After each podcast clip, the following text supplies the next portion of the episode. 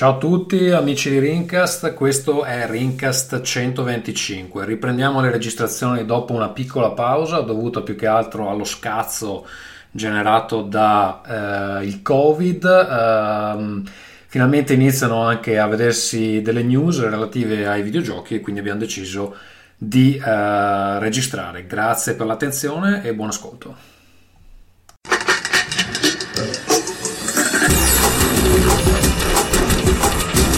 Rincast presenta Nerdcore.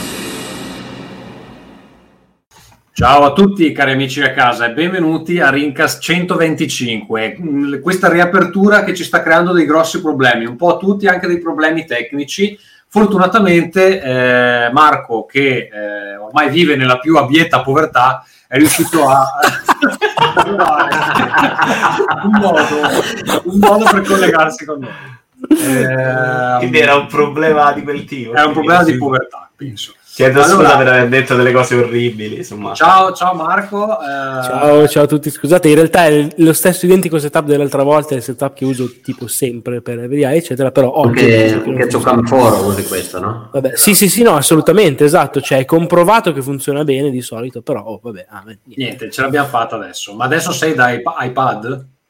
No, perché no, la, la, la stessa cosa di prima. Ma è la telecamera diversa? Perché la telecamera diversa? No, la telecamera di sempre di prima, non è cambiata. Va bene, allora non c'è Sono spostato una cosa, cioè se faccio così cambia. Ti hai già fatto perdere no, troppo tempo. È il quarto terzo che non toccherei niente. Ciao, ciao Michele, ciao Michele. Ciao a tutti, buonasera. Anch'io ho dovuto aggiustare alcuni problemi tecnici, ma finalmente ci siamo. Perfetto. Ciao Vito, uh, bellissima maglietta, bellissimo, bellissima barba.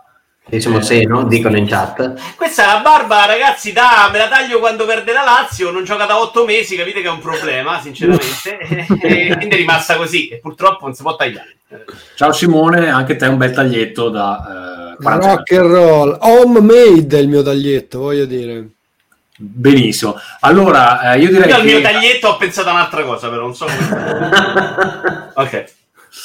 Abbiamo diverse cose di cui parlare anche perché è un po' che non registriamo. Um, vi ricordo le solite cose, eh, visto che appunto la povertà ci sta, ci sta attaccando da tutti i lati. Tutti i proventi di questa puntata verranno inviati a Marco che deve comprarsi un nuovo microfono. non è vero, però va bene. Cosa deve comprare? Non ho capito. Allora, potete comprare le mascherine e la mucchina su Amazon utilizzando il nostro tag di Rincast che trovate uh, in fondo all'episodio. Adesso vi metto anche in sovraimpressione da qualche parte, devo avercelo. Ehm, dopodiché, se volete, potete fare delle donazioni di denaro vero, cari amici all'indirizzo patron.podbean.com slash rincast che mi devo comprare The Last of Us 2 eh, prima che me lo spoilerino. E ehm, se volete parlare con noi tutti i giorni lo potete fare su telegram.me slash rincast. Allora eh, veniamo da una situazione difficile. Sicuramente non è finita ma eh, credo sia una buona puntata per fare un po' le case di Rincast per sapere come eh, ci è andata nell'ultimo mese e a insomma, sapere, beh, aggiornarci un po' su, su, su di noi. Um, farei partire chi è che è l'ultimo che, chi è che non viene da più puntate, vediamo. Forse Simone. Simone, Forse io, sì. Simone, dai, Simone, vai tu, andiamo con la sigla di Casa Simone. Sono stato campione italiano di StarCraft 40.000 Killer 3 Winter Assault Dawn of War io sono stato azzurro di sci. Eh? Io sono stato della nazionale di sci. Stavo per battere il cazzo sulla tastiera così, gamble. Che bravo! Sì, lo dimostrerà.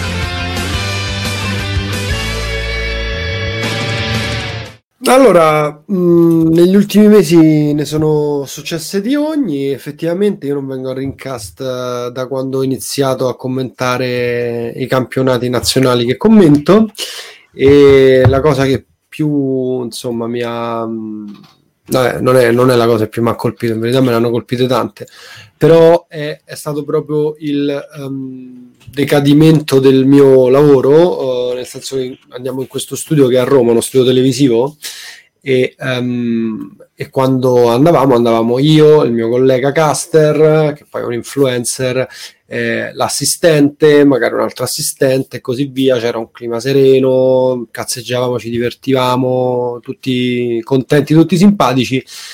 E, mm, e nelle ultime volte, le ultime puntate che ho fatto, eh, in verità io ehm, appunto piano piano c'è stato un, all'inizio quando c'è stato eh, il coronavirus in Italia, tipo il dubbio, cioè cosa facciamo? Continuiamo e c'è stata una settimana ponte in cui siamo comunque andati in studio però tipo non veniva l'assistente che invece voleva venire perché tra l'altro aveva una situazione a casa un po' complicata e anzi venire lì lo scaricava un po', mh, ma non ci si poteva muovere, non si era capito.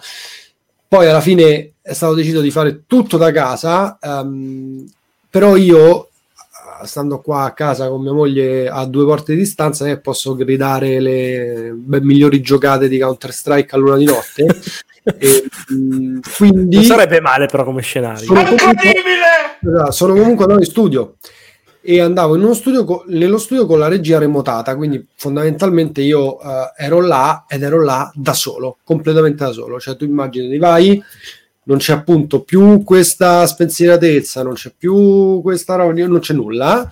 Ci sono io Non da ci sono solo, accendo la luce, sotto. mi metto la mia giacca e ehm, mi metto lì a castare, come si dice in gergo, e sono cioè, completamente da solo.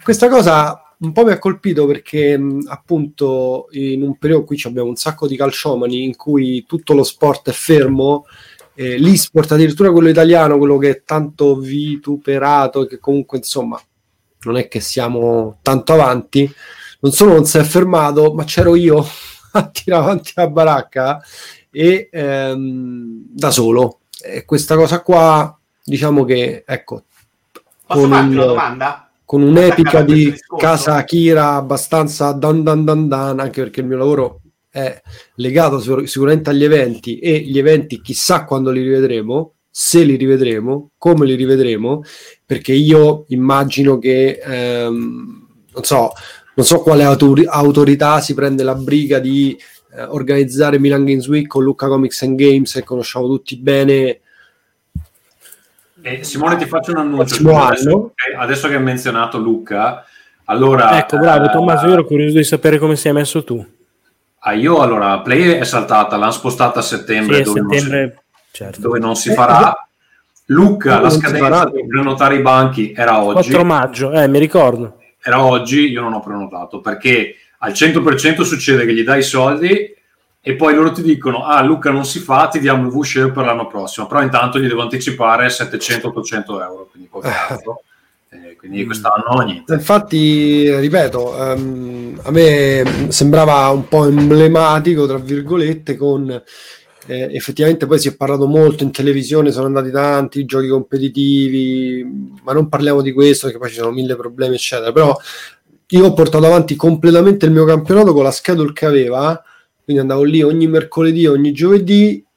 Sono passato da questo momento comunque sia di svago lavoro, ma cazzeggio e grande euforia a star lì che quando finisce magari una mappa mandano la pubblicità io sto lì e manco mi portavano la cena perché non funzionava Deliveroo o l'app che usavo. Quindi stavo lì senza cena a mangiare patatine caramelle perché quello mi nutrivo di quello fondamentalmente anzi in verità santa mia moglie mi ha portato la cena ogni tanto Ehm, ed è una cosa che comunque appunto volevo raccontare. Sicuramente era quello che mi ero messo più in testa di raccontare qua a Rincast di tutte le miriade di cose assurde che abbiamo visto in questo cazzo di periodo eh, che ci ricorderemo per tutta la vita.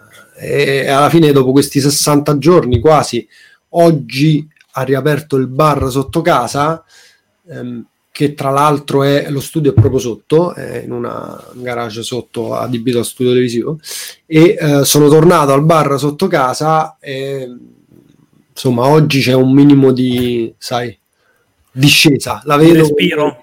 discesa, almeno discesa, cioè Mm. nel senso sembra che siamo arrivati in cima e poi però non credo che sia una discesa che finisce con appunto la pianura, No, probabilmente è come la canzone delle le, delle discese le risalite, sai, quella di, Esatto, esatto. Battisti. Cioè, sa- ci sarà un'altra salita e probabilmente quando arriva l'autunno chissà che succede, però um, è chiaro che insomma tutte le case qui saranno, immagino, eh, ecco, colpite da questa, da questa situazione, chi più, chi meno, i lavori soprattutto, poi ehm, facciamo tutti, non è vero perché insomma molto diversi. Io, per esempio, ero smart working, lavoravo da casa già da due anni, quindi a me quello non è cambiato niente a livello di vita. Non, ho, non trovo che ehm, ecco, mi sono dovuto abituare a nuovi ritmi, a nuove cose. Cioè, quello è stato veramente. Ho, ho, mia moglie a casa perché era anche lei in smart working, però e i bambini senza scuola. Ma al di là di quello era tutto ok. Però questa cosa dello studio mi sembrava appunto abbastanza emblematica della situazione che stiamo vivendo, anche perché ecco, cioè non si può fare un cazzo, la televisione però va avanti. E in quel caso, nel mio piccolo, la televisioncina dell'esport eh, nazionale ehm, l'abbiamo portata avanti a casa. Tra l'altro, giovedì adesso c'è la finalissima, quindi tornerò in quello studio sempre da solo perché non mi hanno fatto volere venire il collega, anche se appunto è um, fase 2, anche perché comunque avremmo dovuto avere un metro di distanza e non è possibile, lo studio non è previsto che i due caster abbiano un metro di distanza, quindi bella così. Volevi fare una domanda, Vito? Sì, sugli sport in generale, volevo chiederti se, perché se ne, se ne è visto molto in questo periodo, eh. secondo te era una possibilità di creare degli lo spazio o invece no? Questo è un periodo di chiaramente grande da una parte incertezza e grande eh, opportunità dall'altra. L'incertezza è sicura, l'opportunità è per chi la sa cogliere. Quindi eh, alla, doma- alla tua domanda diretta, l'Italia sa cogliere questa opportunità? La mia risposta è no. Vogliono fare sempre e comunque le stesse cose, cioè il calcio virtuale in tv, lo vogliono fare a tornei. Le Iene avevano organizzato un torneo tra calciatori, li hanno fermato in un attimo, cioè nel senso l'hanno annunciato venerdì, domenica già dovevano ritirare i messaggi, no, non lo facciamo più perché non lo puoi fare, è una proprietà intellettuale di qualcuno che decide lei. Nel caso Electronic Arts, come funziona, come non funziona, se puoi mandarla in tv se ci puoi fare dei soldi. Perché dovresti fare una, una mh, produzione che tra l'altro ha scopo di lucro e che ha dei begli sponsor e io non ci guadagno niente, siamo fuori?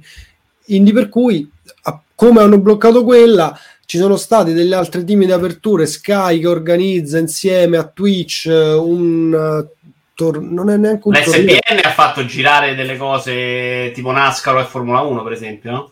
Sì, quelli, quelli, sono gli unici che hanno senso. Quelli sono gli unici che hanno senso. Sì, fatto dallo stesso ring, diciamo, di quelli che lo organizzano normalmente, che non ha esatto. più prodotti e dice: Sai cosa faccio? Te lo produco virtuale. Ma quelli hanno veramente molto senso perché la verità vera è che vedere una partita di FIFA e vedere una partita di calcio sono due cose completamente diverse, come ritmo, come intensità, completamente diverse. Uh-huh. Vedere una gara automobilistica, una gara automobilistica simulata, in questo caso posso dire virtuale, mentre in FIFA non, chi lo chiama calcio virtuale sbaglia, quella è una, non è manco una simulazione, è calcio digitale, perché che cazzo simuli? Tu è un videogioco di calcio. Eh, esatto, quando giochi a calcio vedi in soggettiva e quando giochi a FIFA comandi tutti, quindi non, che simulazione è? Mentre le simulazioni guida sono simulazioni guida, quindi lì chi è appassionato effettivamente di quello, ma tra l'altro lo vedi anche perché i piloti virtuali sono forti pure con le macchine reali e viceversa. Io voglio prendere un campione di FIFA a giocare a pallone, cioè qualcuno è forte, ci mancherebbe, qualcuno magari è un calciatore che è fallito, che si è messo a giocare a FIFA. Vabbè, c'è, c'è, più distanza, però, siamo d'accordo. Dai, eh, eh, c'è sì, insomma sì. un po' diverso, ma lo show, motivo, lo show, è proprio diverso, vedere una partita... È il motivo, esatto, secondo me per cui quando tu dici vabbè ma è la stessa cosa, cioè è una verticalizzazione dello stesso segmento di mercato a cui dici ti faccio vedere di nuovo il calcio, in realtà non è vero perché sono un altro prodotto e probabilmente un altro... Co- cioè quello dei 60 anni che urla al bar perché gli fa gol eh, il Milan, non è quello che guarda la partita di FIFA. Ma proprio so no. come cazzo dirlo. E quindi ma no, realtà, così, ma infatti, ripeto, è la frase che ho Hai fatica a dirgli, ah, eh. guarda, non c'è il calcio, ti faccio vedere, piuttosto quelli si guardano. Però se poi gufa la Roma è comunque calcio, eh. Eh? Diverso, ma se poi gufa la Roma è comunque calcio, secondo ma me. Ma no, ma non la gufi la Roma là, non la verità. Ecco, ecco, ah, infatti non puoi gufare. Tu che sei una appassionato di calcio. Ma se la gufo comunque io, però vabbè. Se lo vedi ti fermi un attimo e dici mm, curioso, poi cambi. Cioè, non... che giocatori sono? Chi sono? Se ma secondo me non, in quel caso non guarderesti più la partita di FIFA, ma guarderesti i calciatori o i personaggi che lo giocano. Quindi è un altro spettacolo. potrebbe avere senso se fanno la modalità pro club 11 contro 11 con i giocatori magari veri, cioè gli 11 effettivi della Juve che giocano gli 11 effettivi della Roma su un videogioco. Ma secondo me se ti metti anche a far giocare, so, Totti contro Immobile, la gente se lo guarda perché stai guardando Totti e Immobile, non stai guardando FIFA e quella è un'altra cosa. Esatto, esatto. Vabbè, ma a quel punto funziona anche Totti contro Tyson, insomma. Cioè, Sì, sì, certo, cioè, secondo me è meno Allora, ma non serve manco che giocano un videogioco che basta che fanno un'intervista, è uguale, la gente se li guarda di più probabilmente. Però magari cominciare ad abituare la gente a vedere cose digitali, a fargli capire ci sarà un mondo che pensa che i videogiochi siano solo puttanate per bagazzini. Già cominciare ad abituarli a vedere certe cose, a fargli capire che può essere competitivo, può essere interessante, magari è, è qualcosa in più di adesso, non lo so. Cioè, io la vedo negativa perché, ripeto, questa è un'opportunità per chi la sa cogliere. All'estero, ma mica hanno messo il calcio, non è che, eh no, ma solo il calcio può andare. Subito hanno fatto in America, hanno fatto, mh, hanno messo l'Overwatch League. E a quel punto non avevano più basket, avevano quello, hanno detto facciamo subito il contratto, mettiamo sta roba qua. E ci provano in un modo o nell'altro dando uno show poi relativo a quel gioco lì. In, eh, non mi ricordo dove, Counter Strike subito in televisione. Sì, sì, io faccio più discorso League of Legends è la, prima eh. volta, è la prima volta che League of Legends va su eh, ora non, eh, no SPN si chiama la rete statunitense Sì, ESPN. SPN allora su SPN SPN One e, e lì Quindi insomma dici che cioè, l'opportunità è stata colta però non dall'Italia in questo momento. in Italia non vedo a me sembra che sempre come si dice a Roma centigniamo costo calcio virtuale perché l'unica cosa che possono capire i nostri collazionali è il calcio virtuale. Allora andiamo io il calcio virtuale il calcio virtuale. E poi alla fine della fiera Twitch è piena di gente e la televisione si svuota. Quindi fate come vi pare io vi sto dando questo Beh, Barbara D'Urso secondo me sta da in tanti comunque. eh? Va bene. Barbara. D'Urso secondo me è diventato l'unico linguaggio universale italiano, cioè la vedo guardata ormai a H24 su Canale 5, Beh, l'hanno clonata, non so. Ma è verissimo, cioè, è questo. Ma tra l'altro in Italia quella roba lì, se la trasli, tu che segui Twitch, tu che fai Twitch, tu che comunque guarderai Twitch, il trash su Twitch va da Dio. Perché? Perché siamo quel popolo là, raga. Posso Cioè, però dire una roba? Che ho visto Leclerc per esempio giocare su Twitch appunto eccetera, Sì. il pilota della Ferrari. E onestamente è vero che c'è nel senso non aveva un canale l'ha aperto apposta eccetera. Però mi aspettavo che potesse fare dei numeri ancora più rilevanti. Invece tutto sommato cioè, non è che ha fatto dei numeri vedevo spaziali. Cioè a volte era in live mentre c'era il live appunto Every Eye e facevano dei numeri simili Vabbè, ma cioè, cioè, le audience sono diverse alla fine perché non è difficile che uno che è abituato a guardarsi la Formula no 1 però Leclerc è un ragazzino anche eh, cioè, È strano, ma- ma che- giovane a che giocava? A Formula 1? A Formula 1, a Formula 1, a Formula 1. E poi una volta a Fortnite, mi pare.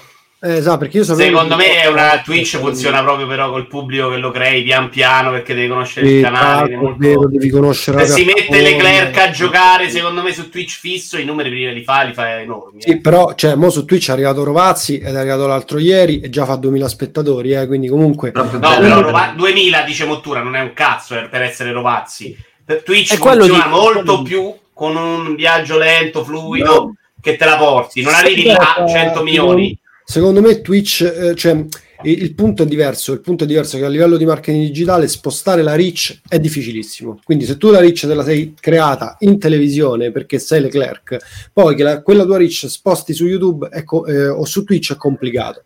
È- ha, ha molto più senso uno- quando uno youtuber sbarca su Twitch fa numeri molto più rilevanti perché spostare la reach tra due mezzi quantomeno digital è simile. E comunque Eh, fanno fatica i youtuber su Twitch che mi risulti a Ma me. che eh. sta di, oh?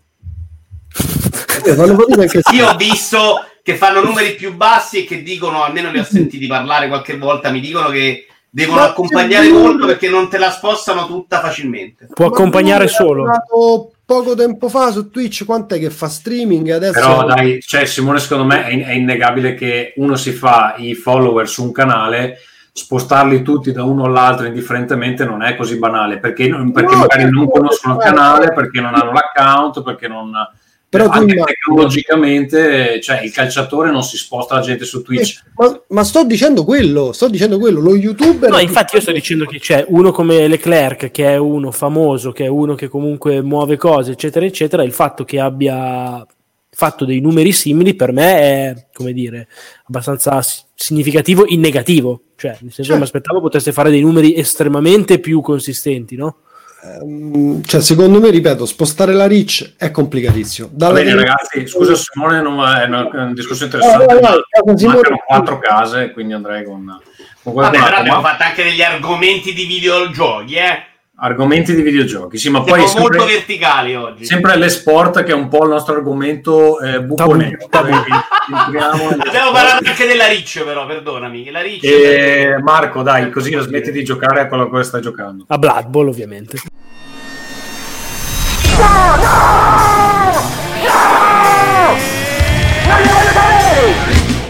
Primavera inoltrata partono i cazzi.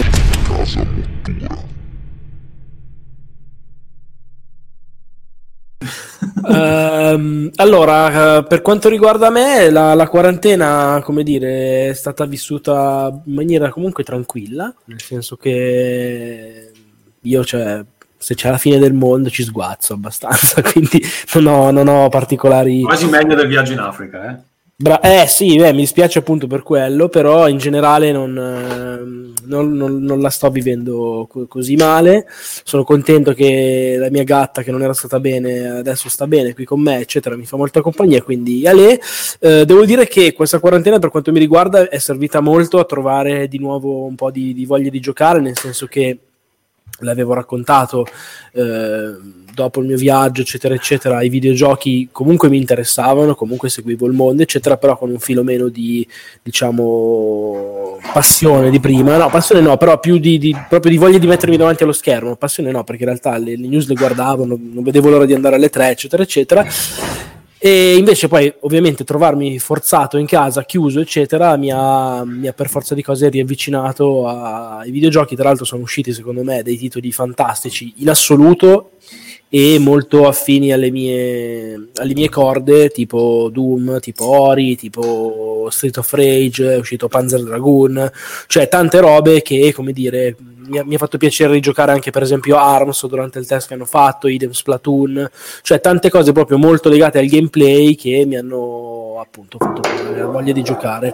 Eh, dal punto di vista lavorativo invece molto peggio, nel senso che io lavoro per una compagnia, a parte vabbè Every Eye che come dire è un hobby pagato, non è il mio lavoro principale, il mio lavoro principale è fare il grafico per una compagnia che si occupa di sport di fatto e quindi di streaming anche di sport ma non gli sport, sport veri, la Serie A, lo sci, queste cose qua.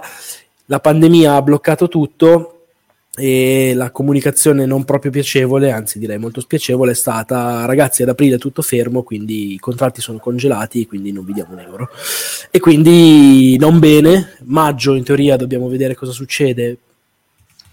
Eh, succede che sembra essere come aprile, quindi finirà uguale e quindi sicuramente da quel punto di vista diciamo non bene direi, proprio per nulla, ecco. E, Però scusa Marco, ti, ti interrompo, cioè, le prospettive della ripresa sportiva mi sembrano molto basse comunque anche nei prossimi mesi, no?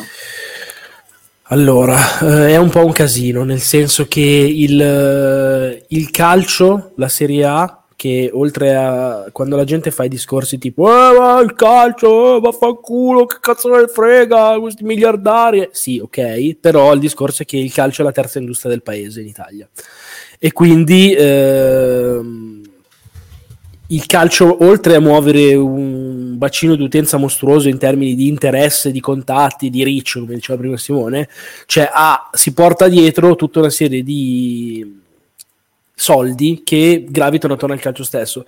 Il problema vero è che la Serie A non può non ripartire di fatto, perché se non ripartisce va veramente in default, succede un disastro, cioè falliscono un po' di società, un casino, Se ma non, non di basso riparte, profilo. Marco, se non riparte. ti correggo, ripartisce vuol dire un'altra cosa. No, se non riparte ho detto. No, Vabbè, sbagliato, detto Vabbè. ripartisce per errore. Ok, scusa. Eh, sì, no, certo, assolutamente, se non riparte, assolutamente. E, però il problema è che non ci sono le condizioni per cui adesso possa succedere questa cosa. Stanno, come dire, cercando un po' di... eh, cercare di capire cosa, cosa può succedere perché è inevitabile che, come dire, annunciare come ha fatto la Francia o l'Olanda che non si fa più niente per questa stagione significherebbe perdere una quantità di soldi mostruosa e nel mio piccolo, tipo, appunto, avere la certezza che non si fa più nulla è, diventa un casino pazzesco. è una multinazionale quella dove lavoro io, però si parla di milioni di euro persi, anche solo da noi.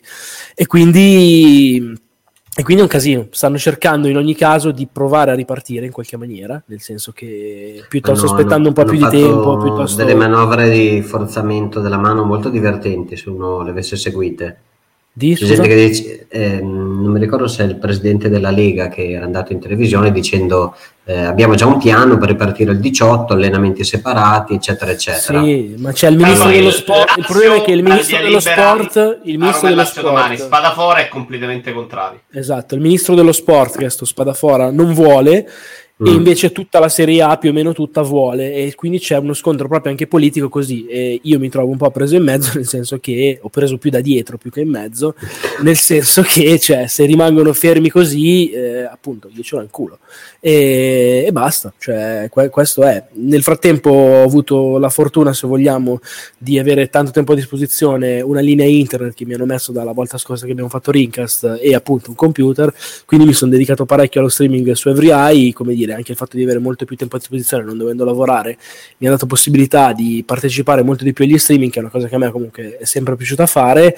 E quindi, quindi come dire qualcosina ho recuperato da lì mi sta anche facendo molta compagnia se vuoi stare quasi tutti i giorni un paio d'ore a volte anche quattro a volte anche sei per dire con online con la gente e, e quindi così cioè nel senso ripeto c'è questo piccolissimo scoglio economico che è un grossissimo problema, ma a parte quello, per me non è un brutto periodo. Poi è chiaro, non è che ignoro quello che sta succedendo nel mondo, la tragedia, le persone che hanno avuto problemi e che continuano ad averle, eccetera, eccetera. Però, appunto, nel mio piccolo sono, sono cioè, tranquillo così. Se, per assurdo, se volete, per assurdo, più tranquillo di prima, ecco. Ok, ehm, Simone eh, ci chiede di Rastel, ci fa questa domanda che ci aveva fatto anche prima, se riesce a condensare in 30 secondi ti faccio rispondere, se no se ne va a fanculo. Qual è il No. di più gli esport e se la denominazione stessa di esport è Ricordiamo corretta? sempre che è l'unica ragazza che guarda Sì, sì. di Rincast. come chiamarli. Ma noi non vogliamo fare preferenza Marco, perché questo non è un podcast. Facciamo che rispondo alla seconda, non c'è, nonostante eh, in Italia ci sia un grande personaggio che lo conosci, di la verità, certo Pedrini, che continua a dire la denominazione corretta è come email, dovete scrivere eSport senza S grande, senza trattino, eccetera. Non esiste al mondo una eh, denominazione corretta per scrivere la parola eSport. Perché non esiste? Perché, per esempio, in Corea del Sud, dove l'eSport a, a occhio e croce se lo sono inventato, usano il trattino e lo usano a livello eh, politico anche perché lì c'è la politica all'interno degli sport ci sta proprio ne- nel ministero del turismo se non sbaglio c'è una delegazione degli sport Scrivono Omar Pedrini. vabbè, quindi una detto battuta- questo Eh, e-sport anch'io stavo pensando a Omar Pedrini, che sono spento. E lo scrivo sempre eh, senza trattino e senza S maiuscola perché non è che scrivo email con la M maiuscola però una maniera per oggettiva non c'è Benissimo. Ehm, Vito, ci racconti qualcosa della, della tua quarantena? Si sta come col Parkinson sul mouse le dita. Clic clic clic clic clic clic clic clic clic clic clic. Clic clic clic clic clic clic clic clic clic clic clic. Clic clic clic clic clic clic clic clic clic clic clic. Clic clic clic clic clic clic clic clic clic clic clic. Clic clic. Clic clic. Clic clic clic clic clic. Clic clic. Clic clic.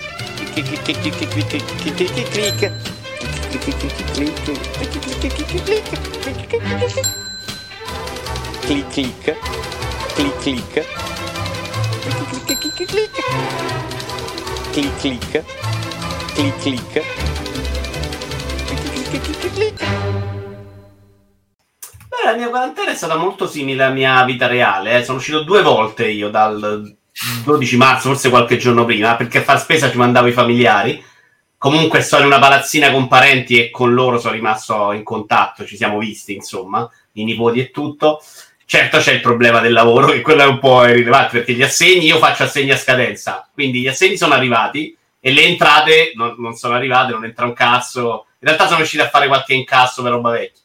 E quindi la situazione è semidrammatica in prospettiva. Vediamo, la fortuna rispetto a un bar è che il grosso del mio lavoro avevo preso proprio un bel contratto prima di che, che si chiudesse tutto, insomma, poteva farmi poteva essere il momento di svolta decisivo.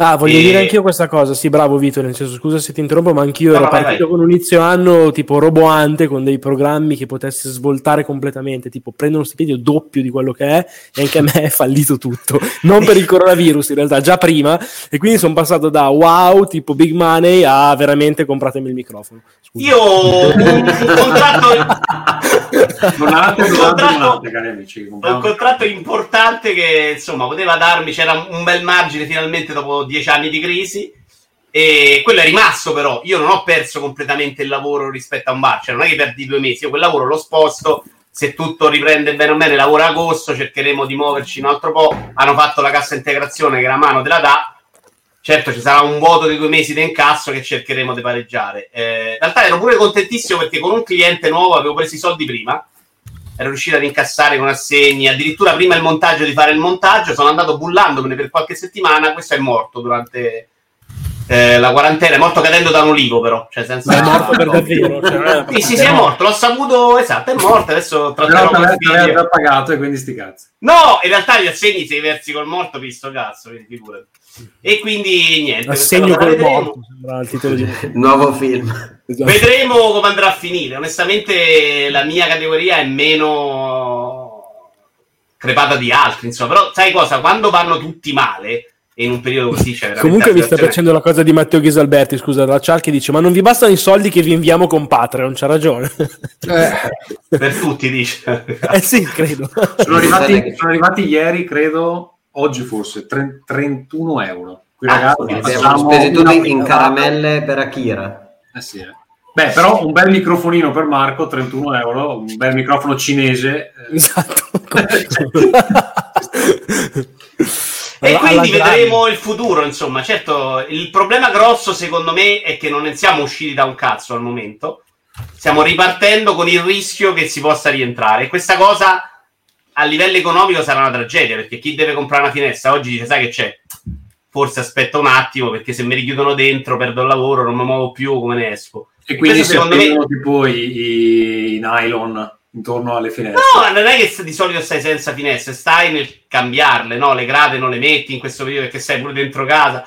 Cioè, ah, non compreranno case. Io non penso che uno oggi, col rischio di dover stare chiuso dentro senza stipendio, possa pensare di dire ok, apro un mutuo oggi. E questa cosa a cascata, a parte la gente che perderà il lavoro per tutta la ristorazione, il calcio se non riparte e 200 altri ambiti che Gli sono eventi. crepati. Eh? Gli eventi. Vabbè, però sarete 5 in Italia, si può, insomma, capito? Gli eventi mica sto di quelli dei Ah, e-sport. Anche- gli eventi onestamente eh. non so che numeri possono fare, però sì, chiaramente concerti, tutto quello appresso. Lucca, Lucca fa 600.000 presenze, 500.000 presenze. Stiamo parlando di indotto. Allora, indotto Luca l'anno scorso aveva fatto ufficiale 22 milioni di euro, ufficiale. E, e- e non ufficiale penso siano il triplo probabilmente. Ci sarà il turismo che sarà morto. Io, tra l'altro, dopo dieci anni avevo ordinato una vacanza, me lo ricordo, l'abbiamo festeggiata. Ah, sì, eh, dovevi andare a Disney. Probabilmente perderò tutti i soldi, io non lo so, perché il- vabbè, Disney World probabilmente è chiuso, me li, ne saranno un shore per l'anno prossimo. Però se non me li danno anche i soldi dell'aereo ci vado col cazzo l'anno prossimo, cioè butto tutto. Vediamo, vediamo. E va così, ragazzi. Però stiamo, stiamo bene, siamo in salute e alla fine facciamoci andare bene quello. Sì, mi raccomando, non salite sugli ulivi che non si sa mai. eh. Eh, cosa, esatto. allora, casa, casa Michele, tra l'altro non ho neanche il banner di Casa Michele. eh, non so cosa, cosa è successo. Chi sta? Vuoi sbattere le manine? mi ha cancellato. Ah sì, bisognerebbe sbattere le mani. In realtà no, mi sono dimenticato. Poi mi, mi toccherà mettere le sigle un po' a cazzo di cane. Io resto sempre abbacinato dall'ignoranza delle persone e quindi volevo dire ai tifosi di basket che la prendono così sul personale, eccetera, che possono anche andare a fare in culo eh, con la rincorsa, che è uno sport. Questo se- sempre non è il porno, vero? Mi piace il gesto tecnico, in realtà non capisco un cazzo. Come che flexabile, di tra parole deve da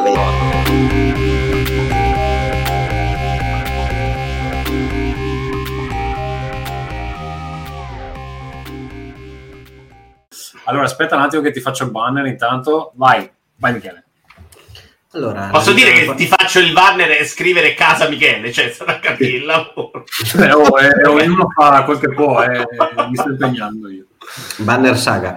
Eh, no, la mia quarantena è stata in maniera proattiva chiudere in casa me, eh, mia moglie e le- tutto la- il mio team ancora a fine febbraio, quindi alla fine marzo, aprile, un pochino di maggio, insomma abbondanti due mesi che stiamo spesso in casa e è stata un'esperienza abbastanza surreale, adesso si sta un po' diciamo rilasciando la tensione, però andare a fare la spesa a distanza di un metro col silenzio, tutti con la mascherina, nessuno che parlava e non c'era tanta voglia di scherzare o comunicare, è un'esperienza abbastanza, eh, come dire, desolante che ha, ha cambiato un po' la mia visione verso quello che stava succedendo, perché finché ne senti parlare, ok, a Lodia gli hanno fatto la zona rossa, in culo, poi quando lo vedi capitare a te capisci che è un'altra cosa. Noi siamo È una presa a Mario.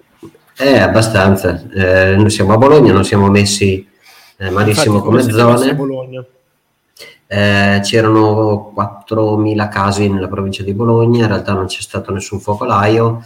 Eh, noi abbiamo al lavoro hanno deciso di eh, chiudere una settimana per rifare diciamo, delle misure di sicurezza più importanti.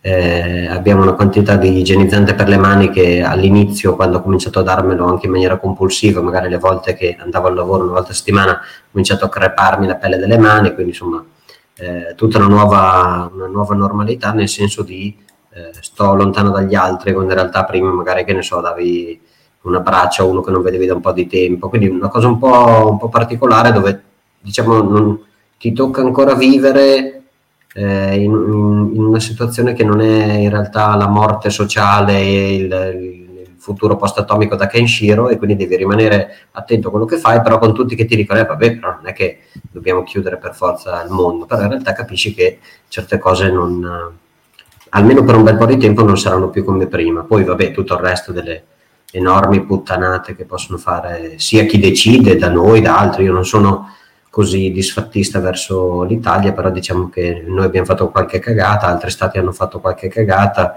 eh, giornali che titolano la qualunque, quindi c'era anche gente che diceva vaffanculo, non leggo più il giornale, non guardo più niente perché tanto eh, ognuno dice il contrario di tutto, basta, basta spingere un titolone da qualche parte, gente che si, ricordiamo gente che si è bevuta o si è iniettata il disinfettante.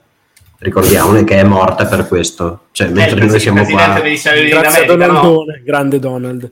Sì, vabbè, e quell'altro in Brasile che dice che c'ha- oggi hanno avuto 24 morti in Brasile e c'erano i video di gente con delle ruspe che spostavano dei corpi. Vabbè, avrà- saranno voluti stare molto vicino questi corpi, erano molto caldo, Però- allora li mettevano dentro le fosse comuni.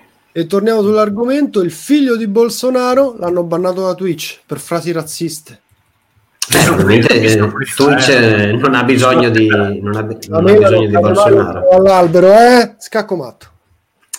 E niente, l'unica cosa che mi manca in realtà molto è poter riuscire ad andare a fare una corsa e diciamo psicologicamente ieri si poteva dal 4, dalla riapertura, però ho detto sai cosa c'è? Eh, siamo tranquilli, ve- vediamo come va, cioè un po' per pigrizia, un po' per, eh, un po' per effettivamente la, la quarantena un pochino devo ammettere che ha cambiato il modo di relazionarsi con gli altri, il fatto di eh, vivere in una società ma a una certa distanza dagli altri. Va bene, grazie per la tua testimonianza, preziosa testimonianza. Allora, eh, qualcosa da Casagazzo, faccio partire la sigla. Amore, hai fatto la spesa? Casa Gatsu, Amore, hai lavato i piatti? Casa Gatsu, Amore, stacca con i videogiochi che mi sento sola. Casa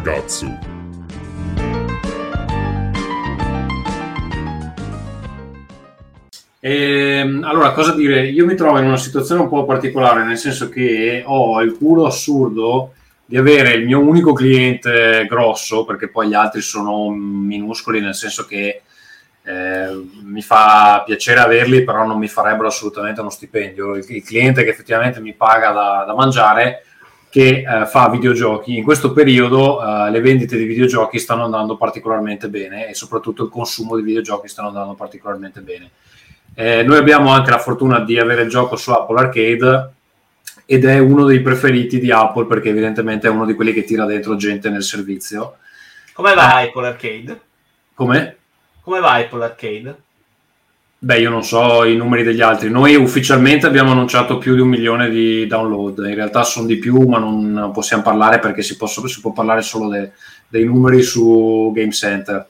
Eh, però eh, cioè, conta che molte famiglie hanno un Game Center, però hanno più eh, utenti, quindi cioè, i numeri sono molto più alti. Comunque noi ufficialmente abbiamo passato un milione, sono migliori i numeri comunque. Eh, quindi insomma il, mh, per alcuni giochi perlomeno sta funzionando. Eh, non so nel complesso il servizio, secondo me da, da utente eh, io l'ho disdetto. io l'ho disdetto perché non, cioè, al momento non sta uscendo roba che mi interessa giocare su, su Apple Arcade, anche perché poi c'è una coda di giochi infinita. Però mh, all'inizio c'era della roba che mi interessava, adesso onestamente non molto. Sì, sono partiti col botto, il, la roba che stanno ributtando dentro piano piano, all'incirca un gioco ogni due settimane, anche a me sembra molto fiacca. Comunque, a prescindere, non mi sembra aver attecchito tra i gamer, ecco, però probabilmente era un altro... No, però secondo me ha un target più di famiglie, eccetera, perché Eh, compri quello bambino e a posto. Non devi più fare. E, mh, e niente, quindi mi trovo in questa situazione dove eh, ovviamente quando si è, si è deciso di rimanere a casa, io ormai ho passato i due mesi di lavoro da casa, che che non vale- cioè, all'inizio temevo un po' che magari mi dicessero guarda sei freelance e stai a casa, invece hanno detto guardate teniamo tutti, sta andando bene, continuiamo, anzi devo dire la verità, sto lavorando più del solito in questo periodo. Quindi quel- da quel punto di vista va bene. È chiaro che essendo un cliente unico che mi tira avanti tutta la faccenda, eh, nel caso saltasse quello sarei sicuramente nei guai in questo periodo. Però vabbè, eh, ho avuto questa fortuna di essere nel posto giusto al momento giusto, eh, quindi almeno quello. Eh, per il resto concordo con quello che diceva Michele, cioè che eh, ci troviamo in una situazione dove noi, tra l'altro, noi abbiamo sempre potuto andare fuori. Adesso hanno appena iniziato a riparlare di riapertura anche qui, dal primo di giugno riapriranno i ristoranti, da questo mese fondamentalmente ci si può vedere purché si sia sotto le 10 persone. E Ma lì in Finlandia i casi comunque sono pochissimi, no? sono pochissimi, sono, sì, sì. Quasi Sono- zero. sono meno, di, ce- meno di 100 morti, adesso non mi ricordo, dovrei controllare. Ok, però Comunque si, nulla. si sono mossi bene, e- e- eccetera. Il problema è che, vabbè, non stanno facendo test, quindi potrebbero esserci tanti asintomatici, eh, perché non, ha- non hanno proprio le, le scorte e non possono produrle in tempi brevi. Quindi quella cosa lì è un po'...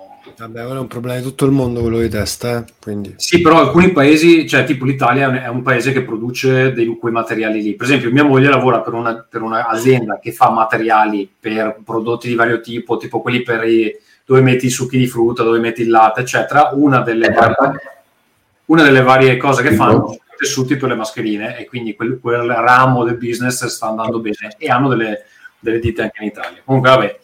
Ehm, no, ecco, c'è questa cosa strana che eh, l'altro giorno abbiamo preso in prestito la macchina di amici perché per la prima volta in due mesi abbiamo deciso che andiamo a farci un giro. Non abbiamo la macchina, l'abbiamo pre- ci ha detto che ce la prestavano.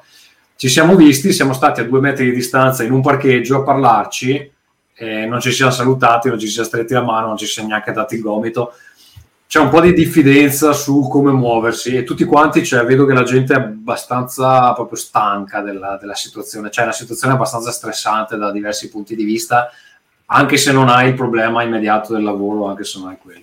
Quindi c'è proprio questa cosa di relazionarsi in maniera nuova che è un po' diversa. Poi una cosa che notavo, infatti uno dei motivi per cui ci abbiamo messo tanto a fare Rincast è che uno, onestamente in questo periodo ho poca voglia di giocare e poi c'è che hanno cancellato praticamente tutte le fiere che era la parte eccitante dell'estate di cui parleremo fra, fra poco. E in più di lavoro sto facendo il tester per appunto per, per questo cliente. Abbiamo un update grosso che, che sta, sta per arrivare mi sono rigiocato lo stesso gioco svariate volte e quando ho finito non ho voglia di giocare. E così insomma un periodo un po', un po' particolare. Adesso vedremo se con sta riapertura se cambia qualcosa se si torna un po' alla situazione di prima. Devo dire la cosa che mi deprime di più dal punto di vista personale è l'impossibilità di viaggiare perché al momento cioè, non ho modo di venire in Italia. Eh, la mia vita funziona è bilanciata sul fatto che io possa scendere 3-4 volte all'anno quest'anno praticamente hanno cancellato tutto i voli guardavo che in realtà ci sarebbe un modo per arrivare se passo per l'Ucraina faccio 34 ore di volo si può arrivare però a parte che Devi non stare 14 giorni in quarantena, no? a parte che sì, cioè non sono sicurissimo che poi mi accettino lato Italia, e poi c'è la quarantena, cioè vengo lì eh, a farmi la quarantena e quindi che, che, che senso ha? E poi quando torno qua mi devo fare un'altra, altre due settimane in quarantena, quindi è una pazzia e non, non si può fare. Quella cosa lì mi deprime molto, questa, quest'estate ad esempio mio padre compie 70 anni, cioè il fatto l'idea di perdermi il compleanno di mio papà, che poi io non so se a 80 ci arriva, cioè onestamente mi deprime anche abbastanza. Ehm, Basta, più o meno questa è la, la situazione. Ovviamente siamo stati meglio de- di come siete stati voi in Italia in questo periodo, però ehm, è, è abbastanza pesante psicologicamente. Non so, un anno così, secondo me la gente si ammazza dopo un po'. E, e e temo che sta riapertura sia un po' una prova generale per vedere che cazzo succede, però insomma vedremo. Va bene, io direi di passare a degli argomenti un po' più videoludici. Leggeri. Po- posso, posso dare un consiglio e basta prima di finire? Prego. Eh, in mezzo a tutto il Fumate. marasma, vabbè, moltissimo.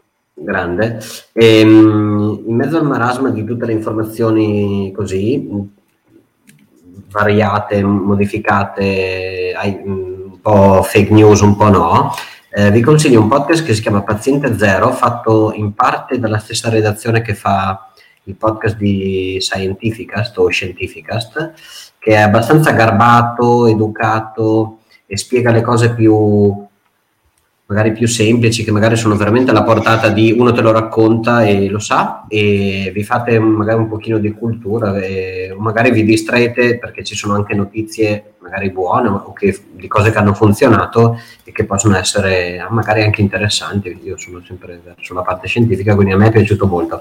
Paziente Zero di Valeria Cagno e Lorenzo Paletti. Va bene, allora io direi di andare con gli argomenti. In realtà abbiamo trovato diverse cose di cui parlare, però farei partire. ehm, Vito, di cosa vuoi parlarci? Io non ho la scaletta sotto mano, quindi se Perfetto. la lanci io ne parlo. Marco, ce l'hai sotto mano? No. Benissimo. Vabbè, però Eh, ci metto allora c'è l'argomento e ne parliamo, dai. Infatti, scusa. Dai, allora, parliamo di eh, Series X. Questa settimana fa vedere i giochi. Noi abbiamo registrato prima perché si ha delle teste di cazzo, ma perché sennò non ci si trovava eh, mai. Allora, io proporrei di discutere eh, cosa faranno vedere e perché Sony sembra immobile in questo momento. So che Marco ha delle opinioni abbastanza forti nel, nel merito. No, nel senso no, io l'opinione mia è che vabbè, sia chiaro come da un lato ci sia una grande voglia di, di- di riscossa, anche direi per eh, cercare un po' di recuperare il terreno che si era perso in questa generazione e che hanno già cercato di accorciare con il... eh, con il lancio soprattutto di iniziative come il Game Pass, che sono sicuramente molto virtuose e soprattutto incredibilmente convenienti per l'utenza. Io, come dico spesso in questi giorni, durante le live, eccetera, voglio capire quanto il, il modello di business del Game Pass, che è una roba stile sottocosto, scritto in corpo 72, così in verticale sul giornale, eh, possa funzionare in situazioni come questa, in cui devi inseguire, in cui devi recuperare terreno, in cui devi un po' anche ricostruirti l'immagine, e quindi eh, Ale conviene a tutti e bravissimi eh, nel farlo, perché voglio dire, dopodomani arriva eh, Red Dead Redemption 2, quindi c'è. un colpo proprio da KO fantastico. Non so quanto, soprattutto nell'ottica di un'azienda, ok, con i crediti infiniti, come si dice spesso di Microsoft, che comunque però si è impegnata a comprarsi 15 studi nuovi a creare 15 studi nuovi, a lanciare nuove IP, a recuperare IP del passato, eccetera, eccetera, quindi a investire pesantemente sui suoi giochi, possa diventare per questa stessa azienda profittevole l'idea di sì, però i giochi poi non li paghi, oppure i giochi li paghi addirittura un euro, come è successo a volte con offerte di Game Pass, la scontistica sulla scontistica. Cioè, ho un amico, ma anche per dire Todd di Evilai, che diceva che hanno pagato appunto Gears 5 al lancio un euro. Lo puoi fare, secondo me, in condizioni eccezionali, non so quanto può diventare il La tua strategia. standard esatto a lungo termine. Quando ripeto, non è un modus operandi profittevole e tu comunque Io vada e l'ho profitti detto devi più fare. volte, secondo me per Microsoft questa cosa è, pro- è comunque a tutto vantaggio. Poi nel momento in cui decidi che basta, ti metti a fare solo i giochi tuoi, secondo me il lato negativo l'avremo sugli altri giochi. No, Cioè, scusa, perché che dici tutto da- vantaggio? Vito, scusami, tu paghi un gioco, tu come Microsoft paghi lo sviluppo di un gioco 40, 50, 60, 70 milioni di, di dollari e poi lo fai uscire E loro lo tengono zero. lì per tanto tempo, è un po' l'idea che ha Netflix, no? Invece che vendere le Sì, ma cifre guarda che vendevano- Netflix, il problema di Netflix, ho letto proprio un articolo del Sole 24 ore durante questa pandemia. Netflix, prima che scoppiasse questo casino e che, come dire, la gente si riabbonasse in massa, viaggiava su un equilibrio straprecario per cui continuava a investire soldi, ma milionate di dollari, ogni anno in sempre più serie, così che faceva sempre più costose, che poi anche chiudevano, e quindi sti cazzi, ed era una- un modus operandi pericolosissimo. Ma è andata avanti sui tempi, sulla- però Microsoft può tenere botta, domani va male, chiude il pass, c'ha i soldi che gli arrivano da Windows e si scampa.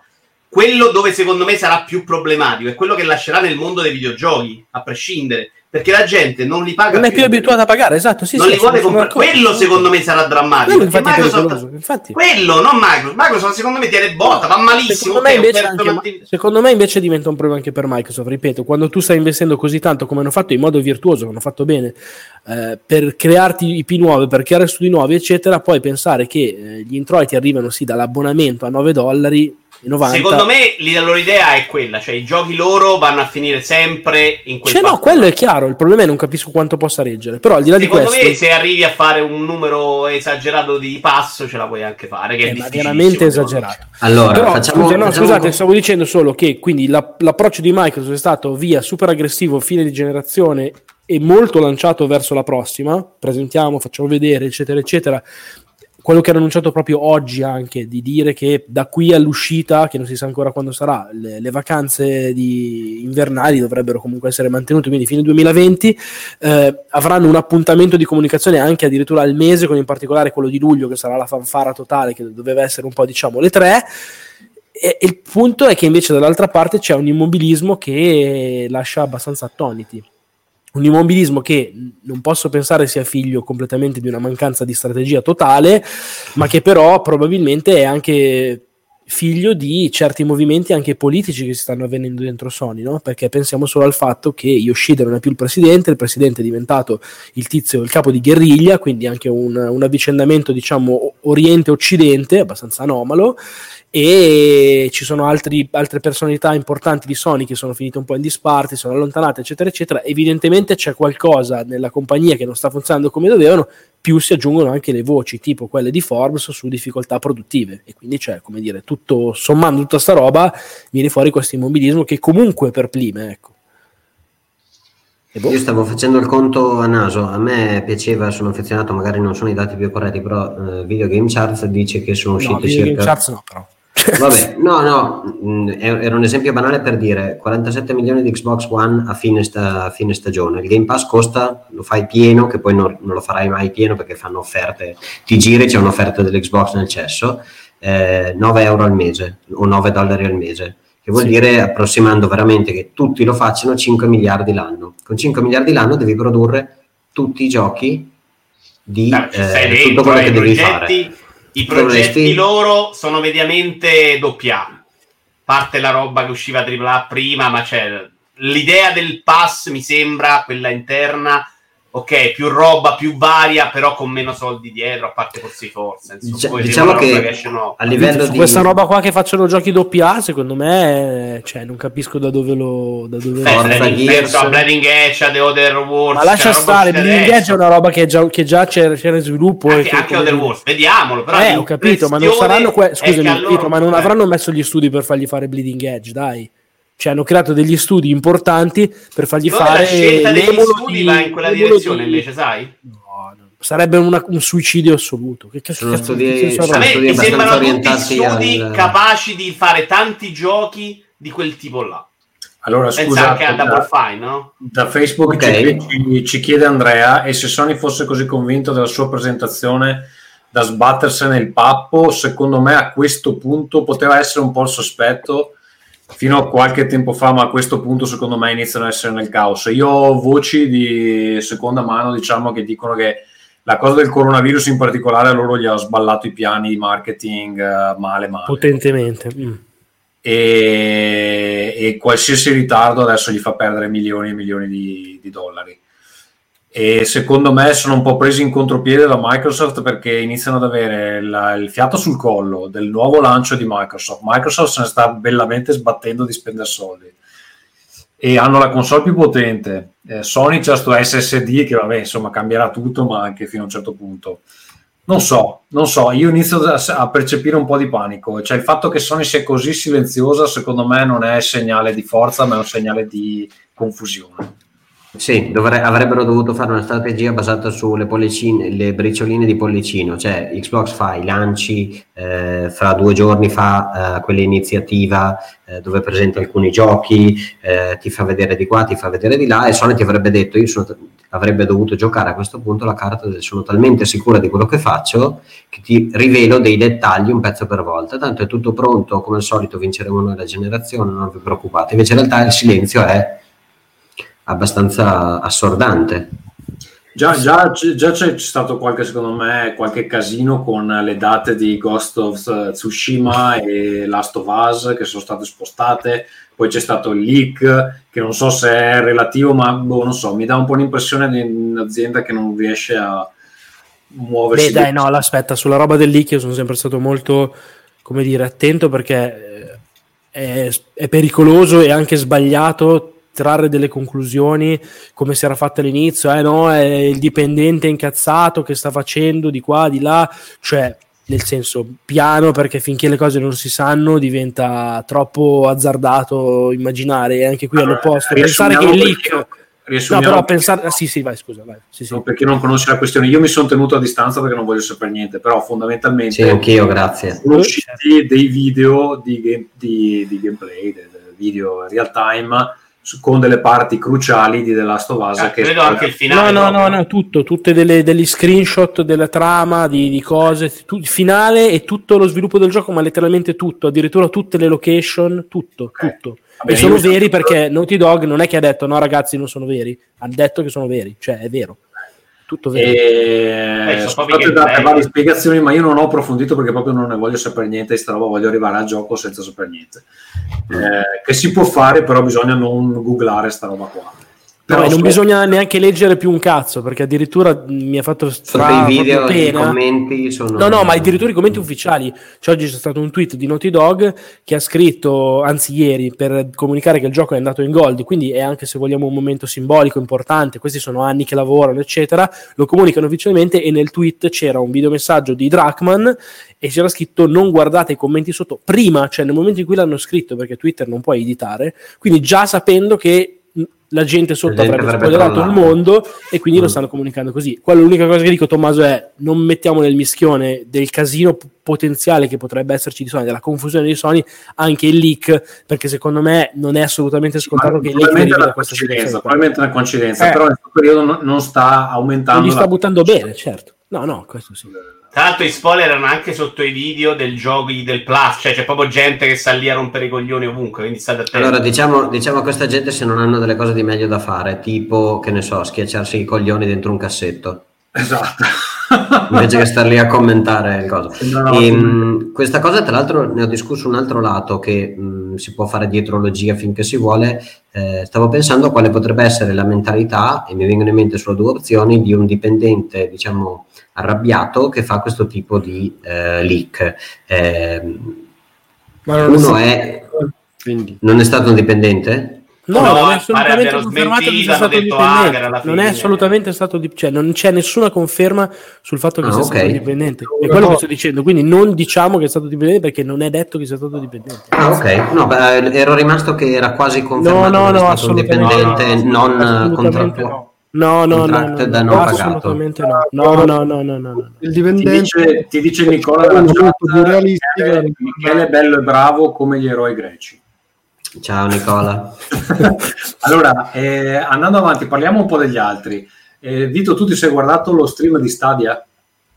Sì, e eh. secondo me ha fatto uno spettacolo che eh, per, per mesi io ho sostenuto che Stadia stava facendo tutto talmente così sbagliato da essere impossibile che loro non sapessero. Quell'evento, secondo me, mi fa pensare che sono dei rincoglioniti e basta, perché hanno fatto un evento annunciandolo, presentando, dicendo adesso facciamo delle cose, ed era una roba veramente con niente che potesse interessare, che al 100% avrebbe portato semplicemente alla merda addosso il giorno dopo. Quindi, onestamente, al momento io credo che loro non sappiano cosa stiano facendo ma poi farci non sono semplicemente pronti. Non sapevo neanche che c'era questo evento, da quanto è importante. Ma veramente l'ha annunciato ed era annunciato come vi facciamo vedere i giochi di Stadia.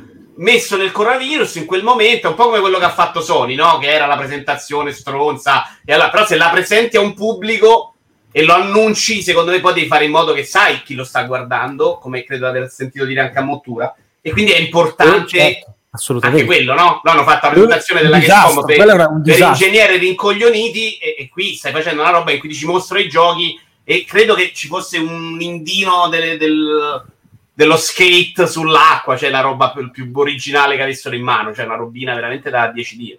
Non, non- non- non si capisce questa comunicazione. Fai il sitto. Cioè, a questo punto, meglio Sony che non parla, che sta che dice ok, eh, Vabbè, no, però, che- sì, però Stadia vera- cioè, veramente non lo prenderei come riferimento se non come veramente tipo il male incarnato. Perché stanno facendo una comunicazione che è oltre l'imbarazzante. Eh, ma era troppo Cioè, oltre nulla. capisci? Puoi dire era troppo meglio, oltre, che, secondo me. meglio Sony, cioè loro sono conciati proprio. Ah, Sony però c'è il fatto che è Sony, PlayStation. Cioè, secondo me Sony comunque può giostrarcela meglio sul fatto che poi fai uscire un'immagine del pad e per 5 giorni si parla solo di quello. Quindi secondo me Sony c'ha tutto No, il tempo per recuperare dico solo che, cioè, dico appunto. Stadia, secondo me se continua così la gente te comincia a fare la guerra. Cioè, non, basta, è tutta merda, non funziona, eh, tecnologia morta, finito là. Cioè, difficile continuare così per tanto, onestamente. Hanno fatto l'errore di regalarlo poi nel periodo in, di, di- di cui le linee erano abbassate con 2000 problemi, non se ne sono inculati uguale nessuno. Quindi, boh. Non so, non so cosa abbiano in mente. Cioè, se non... In questo momento è un servizio che non c'ha un pubblico. E pensa che loro sono quelli più, diciamo, che potenzialmente potevano fornire un oggetto che eh, diceva prendi l'abbonamento e poi non ci sarà il problema di dover aspettare dicembre, di dover aspettare le scadenze rimandate, eccetera, eccetera, perché loro, diciamo, non hanno questo problema di dover lanciare una nuova console fisicamente, quindi loro ti possono già dire, lo vuoi il futuro delle console di domani? Ce l'abbiamo già. In realtà non si è Eh, visto però se devi l'evento. aspettare che lo sviluppatore faccia la tua versione del gioco Esatto. e, e comunque arrivi sempre dopo perché non c'hai utenza e quindi te se inculano meno, secondo me c'hai un altro limite grosso. la Esatto, cosa che- più incredibile, ragazzi, comunque di Stadia è che all'atto pratico poi le cose tecnologicamente funzionano. Cioè, la cosa più surreale, secondo me, è quella che funziona pure e nonostante funzioni, e non era per nulla scontato che funzionasse, stanno Mm. riuscendo a fare un disastro comunicativo tale che, come dire, passa, cioè non- nemmeno riescono a far Però comunicare. è pure a far vero, Marco, che funziona. con una 30 mega funziona anche un porcazzo. Cioè, è una roba che comunque buffera in continuazione, qualche scattino a un certo punto perché la connessione va. Connessione di merda la mia, 30 mega, è 30 mega. E in 1080 quando deve essere 4K, cioè io gioco 100.000 volte meglio su Switch ancora adesso, capisci? Quindi funziona, bello, ho visto la 100 mega super test, però ci devi avere la 100 mega, non è proprio in Italia soprattutto, non è una roba per tutti. Va bene, Nintendo invece che ha fatto un uh, direct, l'ultimo quando è stato a giugno, forse. Scusate, Eh, ha eh, fatto uno Ne ha fatti due, ne ha fatti due. Ha fatto quello per gli indie e poi ha fatto quello, quello tradizionale, diciamo, quello suo normale. Sì, che è quello dove hanno presentato anche Xenoblade. Xenoblade, esatto, sì, sì, sì. Cosa, cosa- cosa pensiamo di Nintendo? Cosa, cosa ci aspettiamo per il resto dell'anno? Perché è un po' tutto un mistero cosa mostreranno quest'anno, no? E si, si vocifera i vecchi Mario perché c'è un anniversario in mezzo, eh, i Galaxy, probabilmente il Mario 64, si- in teoria c'è un Bayonetta 3 che non hanno mai mostrato, ci sarebbe il nuovo Zelda che è probabile che possa uscire in inverno. No, Eh, assolutamente non probabile che possa uscire in inverno. Dici no? Al massimo Ma trailer. Ma non esce assolutamente in inverno, secondo me. Ma proprio zero, Tommaso. Ah, quindi sono presto. la prossima generazione No, perché. No, eh, ma Switch fa storia a sé, mica, mica viene sostituito così in fretta, anzi, secondo me no. Siamo Il una discorso- cosa, quinto anno? Ma va, mica il, te- il terzo mi pare. No, no, ma Tommaso, No, ma il, no. punto, il punto è che comunque, cioè, eh, quinto assolutamente no.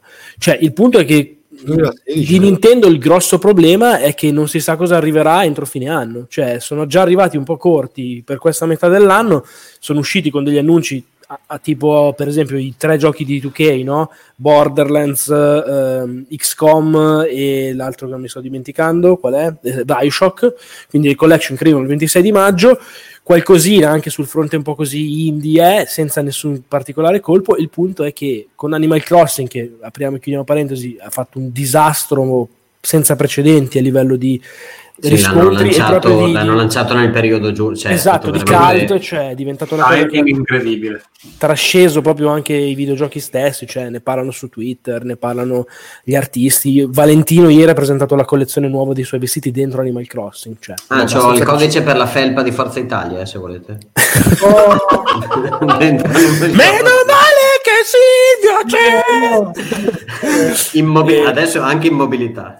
Tanto E- tipo Cifra che non presenterà neanche un direct a giugno. Al No, appunto, il punto di quello che stavo dicendo è che cioè, quello che il, il grosso buco di Nintendo è che cazzo lancerà da qui a Natale, nel senso che cioè, eh, a Natale eh, Tu dici che però un Mario Galaxy con qualche livello in più in HD finalmente non gli basta? No, no, non è che non gli basta. gli- se lanciassero quella collection di cui si parla, che secondo me è anche verosimile che esista, sarebbe una roba abbastanza da seghe, nel senso che comunque avrebbero l'enciclopedia del platform 3D tutta insieme, sia che la vogliono vendere in una formula, tutti i giochi insieme e eh, li compri tutti al prezzo di uno, sia che te li vendono, come dire, separati facendo dei, dei remake HD, eccetera. Cioè, avrebbero modo di venderli in modi diversi e di risultare sicuramente molto interessanti al grande pubblico. Il discorso mio è che di fatto questa roba qui è un rumor e non c'è. Cioè, Ancora no, oggi non c'è niente che eh, uno dovrebbe aspettare concretamente per la seconda Però metà ad oggi per il coronavirus non c'è niente a Natale, cioè niente annunciato. Delle anche di Sony e Microsoft, eh, niente adesso. Quindi voi Sì, pensate sì, che a ho Natale capito, però Sony e Microsoft hanno quel, come dire, quel grosso...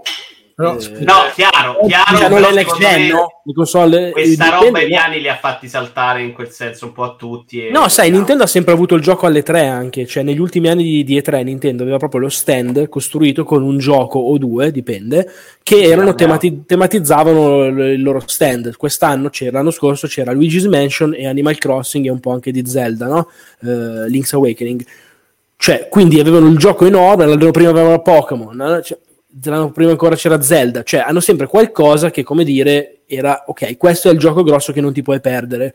Lo avrebbero annunciato verosimilmente qui alle 3, adesso bisogna capire eh, che cosa faranno. Io non penso che non ce l'abbiano, eh. dico che lo devono comunicare. Non A credo che- proposito di comunicazioni interessanti, eh, Cioè- l'annuncio di Assassin's Creed Valhalla è stato fatto in una maniera completamente inedita con uno stream di 8 ore dove l'artista Boss Logic che- Quindi Mottura se ne è fatte 5, credo. no? Sì, tipo. eh, Io, io ho visto un'oretta di Motura che commentava, eh, quindi ho contribuito a portare a casa quel centesimo. Io ho visto il riassunto di tre minuti con il time lapse, e dove questo qui per otto ore ha dipinto una roba. Scusa Simone, non ti sentiamo? gli highlights però con la skin nudità. Ma Ok, benissimo. Comunque, Qua li vedo nudo. Lui ha dipinto per otto ore quello che poi è andato a formare un po' il- una key art di, di questo Assassin's Creed Valhalla, anche se, e qui chiedo a Mottura che se l'ha visto tutto per cinque ore, eh, allora lui ci parlava sopra o no? No, era in silenzio, completamente in silenzio con la musica di- de- degli Assassin's Creed sopra. Perfetto. Sì, esatto. E, e poi come hanno ovviato al problema che a metà del disegno già si capiva che c'erano i vichinghi? Cioè non è che Non è deve- vero, non è vero, no, non è vero. Al Non si contrario, sono stati castello. molto bravi a creare una dinamica narrativa.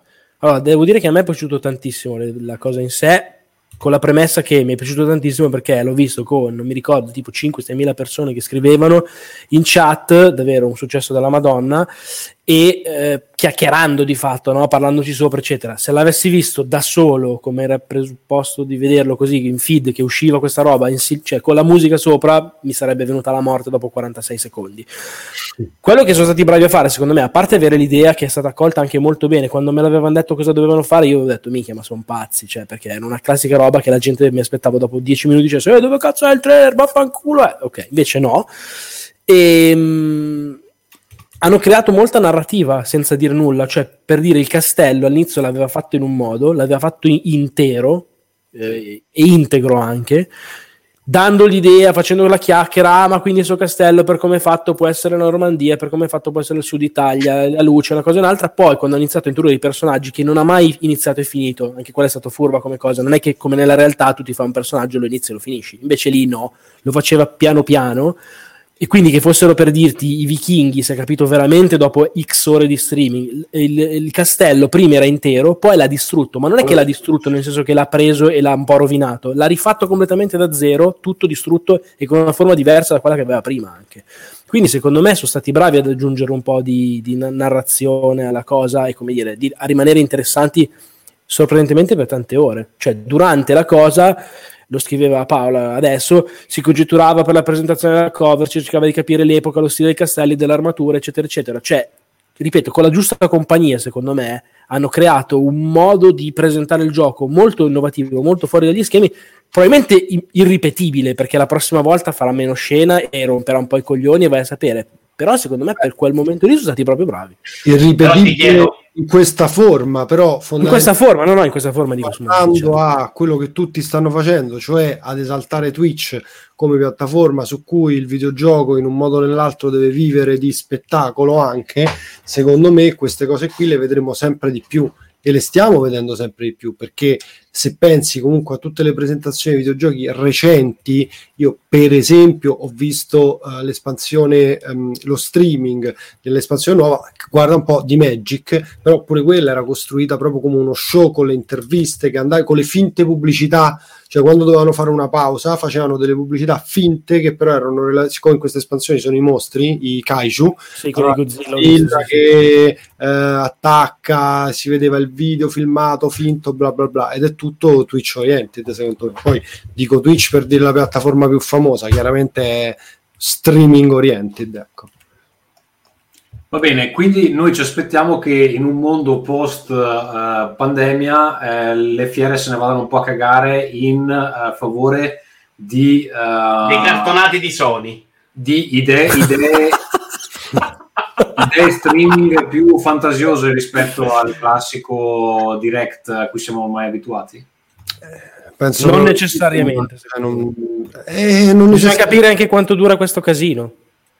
Perché per adesso, adesso io so che si stanno attrezzando. Boh, non so se lo posso dire, vabbè. So che si stanno attrezzando per far ma provare. Sì, fa... ma sì, fatti citare in giudizio. Esatto. Si stanno attrezzando per uh, fare tipo dei press tour virtuali. Non intendete, non immaginate quel caschetto, eh? cioè far provare le cose in remoto, far vedere le cose da, alla distanza, eccetera, eccetera che in questo momento sono una specie di, come dire, dobbiamo farlo così o così è un cazzo, no? E quindi mm-hmm. adesso è un, una cosa di emergenza.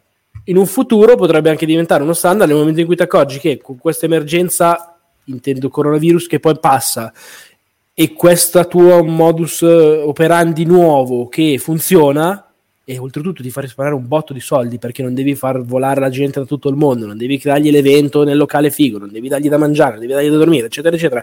Quindi risparmi pure un botto magari potrebbe essere che dicono ok, questa cosa qua in tempi di emergenza è funzionata alla grande, buona, andiamo avanti. Però a livello di leak, che già adesso è difficile, come dire... È un disastro, è un disastro. ma è cioè, stanno lì, Fossetti raccontava l'altro giorno una valigetta col video dentro, sì, sì, chiave sì, da portare in aereo, cazzo. Sì, sì, No, no, eh, guardate che anche, anche, la cosa di The Last of Us, infatti lo, lo scriveva Schreier, ex di Kotaku, che il problema vero è che eh, al di là di chi sia stato, eccetera, eccetera, il fatto che sia successa in questo momento non è casuale perché oggi con la gente che non è più dentro lo studio, che quindi ha dei sistemi di sicurezza di un certo tipo, il codice che deve eh, diventare accessibile da casa, i dati che devono diventare appunto, devono uscire dall'ufficio, è chiaro che diventa tutto un colabrodo potenzialmente. Sì, se non sei preparato. Questo è un grosso è... casino. È un grosso, Io, grosso uh, casino. Volevo dire una cosa: sono molto curioso di vedere come farà la prossima presentazione Apple, perché all'inizio dell'anno, all'inizio dell'anno ha fatto degli update ai suoi hardware. Tipo adesso ha, ha introdotto un nuovo modello di iPad, quello che ha il touch, eh, come si dice, il. Um, c'ha, c'ha, c'ha lo, lo, la, la tastiera con il touchpad integrato adesso ha appena introdotto un nuovo modello di uh, iMac, eh, um, uh, MacBook Pro 13 pollici, però ha fatto degli annunci molto uh, sottovoce un po' che, che c'è, esce la news su Engadget e basta. Però a un certo punto dovranno fare un annuncio più grosso perché hanno il nuovo iPhone, non so, qualcosa del genere. Loro eh, negli ultimi dieci anni, praticamente da quando hanno presentato il primo iPhone, cos'era 2007, 2006, 2007, e hanno fatto sempre questi eventi con il pubblico, eh, Steve Jobs sul palco, poi Tim Cook e gli altri. Come si muoverà un'azienda che praticamente vive del marketing dell'evento Apple che ormai la gente si segna sul calendario per guardarlo come se fosse la presentazione di un E3, eccetera, se non puoi avere il pubblico? Ma Perché- posso farci loro? No. A quelli Posso che dire cos'è che hai detto? Non ho capito. facci loro, a quelli che guardano l'evento Apple, no, eh. No, però. Però un'azienda così, cioè un'azienda così è difficile che rimpiazzi quel tipo di marketing con degli eventi online eh, sottotono. Però scusami, perché è importante il pubblico? Cioè, se fai l'evento online, la gente lo vede. Vabbè, ma perché tu li hai mai visti? Cioè, c'è il pubblico No, che... c'è un pubblico di invasati totali lì, Vito. Sì, sì, che applaude Però ogni dici non funziona proprio senza. Ma scherzi, Eh, cambi- cambia molto. Allora, cambia molto. Tu le- lo guardi Last Week Tonight con eh, Jamie Oliver? Vabbè, è un, co- un comico che fa gli show in studio con il pubblico che applaude ogni volta che fa una battuta. Eh, Da quando c'è sta roba del virus, eh, registra da casa sua, penso, su- con un, con un, uh, muro bianco dietro, Mm, senza la gente- senza la gente che ride è davvero strano vedere sti show perché tu, cioè, sta cosa della gente che ride ti dà il, il- il là quando devi ridere tu. Senza questi che ridono sotto, devi impegnarti di più a capire le battute. So che, che- che è stupido, in realtà lui fa anche ridere, però non hai eh, non ti imbocca nessuno. La stessa cosa per gli eventi dove sai che quando la gente applaude hanno appena detto una cosa bella e per cui devi gasarti, fondamentalmente. E secondo me quel modello lì praticamente è morto adesso, magari si riprenderà in futuro, appena ci si può sedere uno di fianco all'altro, però in questo momento anche un'azienda che comunque è una delle poche che in questo momento non sta perdendo soldi, perde la sua... eh, No, io sapevo che invece sta andando male loro adesso. Cioè, hanno perso un po'. Male per nei loro stanno. hanno male Apple, si può comprare anche Facebook. Solo Amazon eh, pare che invece stia andando bene. E quindi sono curioso di vedere cosa fanno loro, perché di conseguenza, cioè, se loro si reinventano una roba online che sostituisce quel tipo di eventi lì, allora vuol dire che esiste una via per farlo anche per tutti gli altri, perché poi le- l'evento sul palco figo così, cioè la, la, la roba che faceva Steve Jobs alla fine, che poi hanno praticamente preso tutti. Sai cos'è Tommaso? S- mh, Una cosa che per me deve rimanere fondamentale e parlo lato stampa qui, cioè devono comunque trovare il sistema di far provare le cose, far vedere le cose, dare la possibilità di essere tu a giudicarlo, perché se, il, se non c'è filtro, se sono sempre solo loro che comunicano, che quindi se la suonano e se la cantano, diventa pericoloso, tra virgolette, o comunque meno indicato, mettiamola così, perché appunto sono loro che stanno dicendo come funziona, sono loro che ti stanno comunicando le cose, io non ho nessuna percezione di com'è il prodotto, non ho nessuna impressione che posso dare, posso limitarmi a raccontare, a riraccontare le informazioni che mi stanno dando loro. Se Stadia che è- funzionasse, potrebbero farlo con Stadia. certo, esatto, che è una Però cosa... l'idea, l'idea di Geoff, uh, mortacci sua, Sì. di fare tutto l'evento con le demo come sta facendo da un paio d'anni a questa parte, No, eh, può essere inter- il problema è che addirittura più sul pubblico, Eh no, scavalca, certo, bisogna capire- la critica. eh, certo, bisogna capire come funziona poi questa roba qui con la critica, quello è il discorso. Allora, Cioè, secondo me... io mi immagino se io fossi eh, Microsoft o altro, comincerei a cercare il Marco della situazione, il eh, Simone della situazione, il multiplayer della situazione e dire io te lo spedisco. A chi te lo spedisco, per quanto tempo, mi firmi l'NDA, eccetera. Non te lo faccio vedere al- all'annuncio, te lo faccio vedere tra l'annuncio e quando normalmente ci avresti potuto mettere le mani eh, sopra tu a una delle nostre fiere. Secondo Perché me ad alla arrivare fine- molto più direttamente al pubblico invece Infatti, anche secondo me, secondo me faranno che fanno l'annuncio quando hanno un demo da darti. Fanno l'annuncio, dicono il demo è disponibile adesso. Andate Il demo cos'è? Il demo cos'è? Perché se salti Marco o i giornalisti, il demo cos'è? Per raggiungere me o, o Vito? Eh, Video su YouTube? Cioè, non farai più, non farai più il demo che giochi sul palco, che giochi sul palco quello tutto scriptato, dovrai fare un demo che anche se dura 10 minuti puoi dare in pasto alle persone. E quindi adesso, cioè, è proprio diverso il- le tempistiche degli annunci, vuol dire che devi aspettare un anno extra. Quindi l'annuncio è la demo da scaricare sulla PS4. No, l'annuncio secondo me puoi farlo comunque con un teaserino, un trailer, però In beta. Cioè, non- Fai le tre sul palco invece che dire ok, Sì, giochi ma sono ragazzi, occhio, la che, critica, ragazzi, occhio a vendere, come dire, il tutto facendola facile. Le demo non sono i pezzi del gioco che pronti via. Vabbè, Sì, aspetta, sì, il primo livello è certo. pronto, via, lascialo fuori. No, no, Spesso vai a provare a vedere cose che non sono pronte, che come dire, tu che sei abituato, sei in critico, sai, eccetera, dici ok, la texture là eh, è da sistemare, la sistemano, te lo scrivo magari che è, però lo so, il pubblico che vede magari quella texture lì così impazzisce, un cazzo. Cioè, ho fatto le polemiche sulle, pole- sulle pozzanghere di Spider-Man, ragazzi. Io la penso Per quello che io dico che secondo me cercheranno ancora di, almeno sto giro, di passare da Marco. Perché dovranno Allora, continuamente avere Esatto, questa sta spiegazione di questo. Simone, è un po' che sta cercando di parlare, ma Vai. Marchesin la pensa come lo volevo dire anch'io. Dice per me il fatto dell'utilità di dover provare le cose è un'illusione di chi lavora come recensore.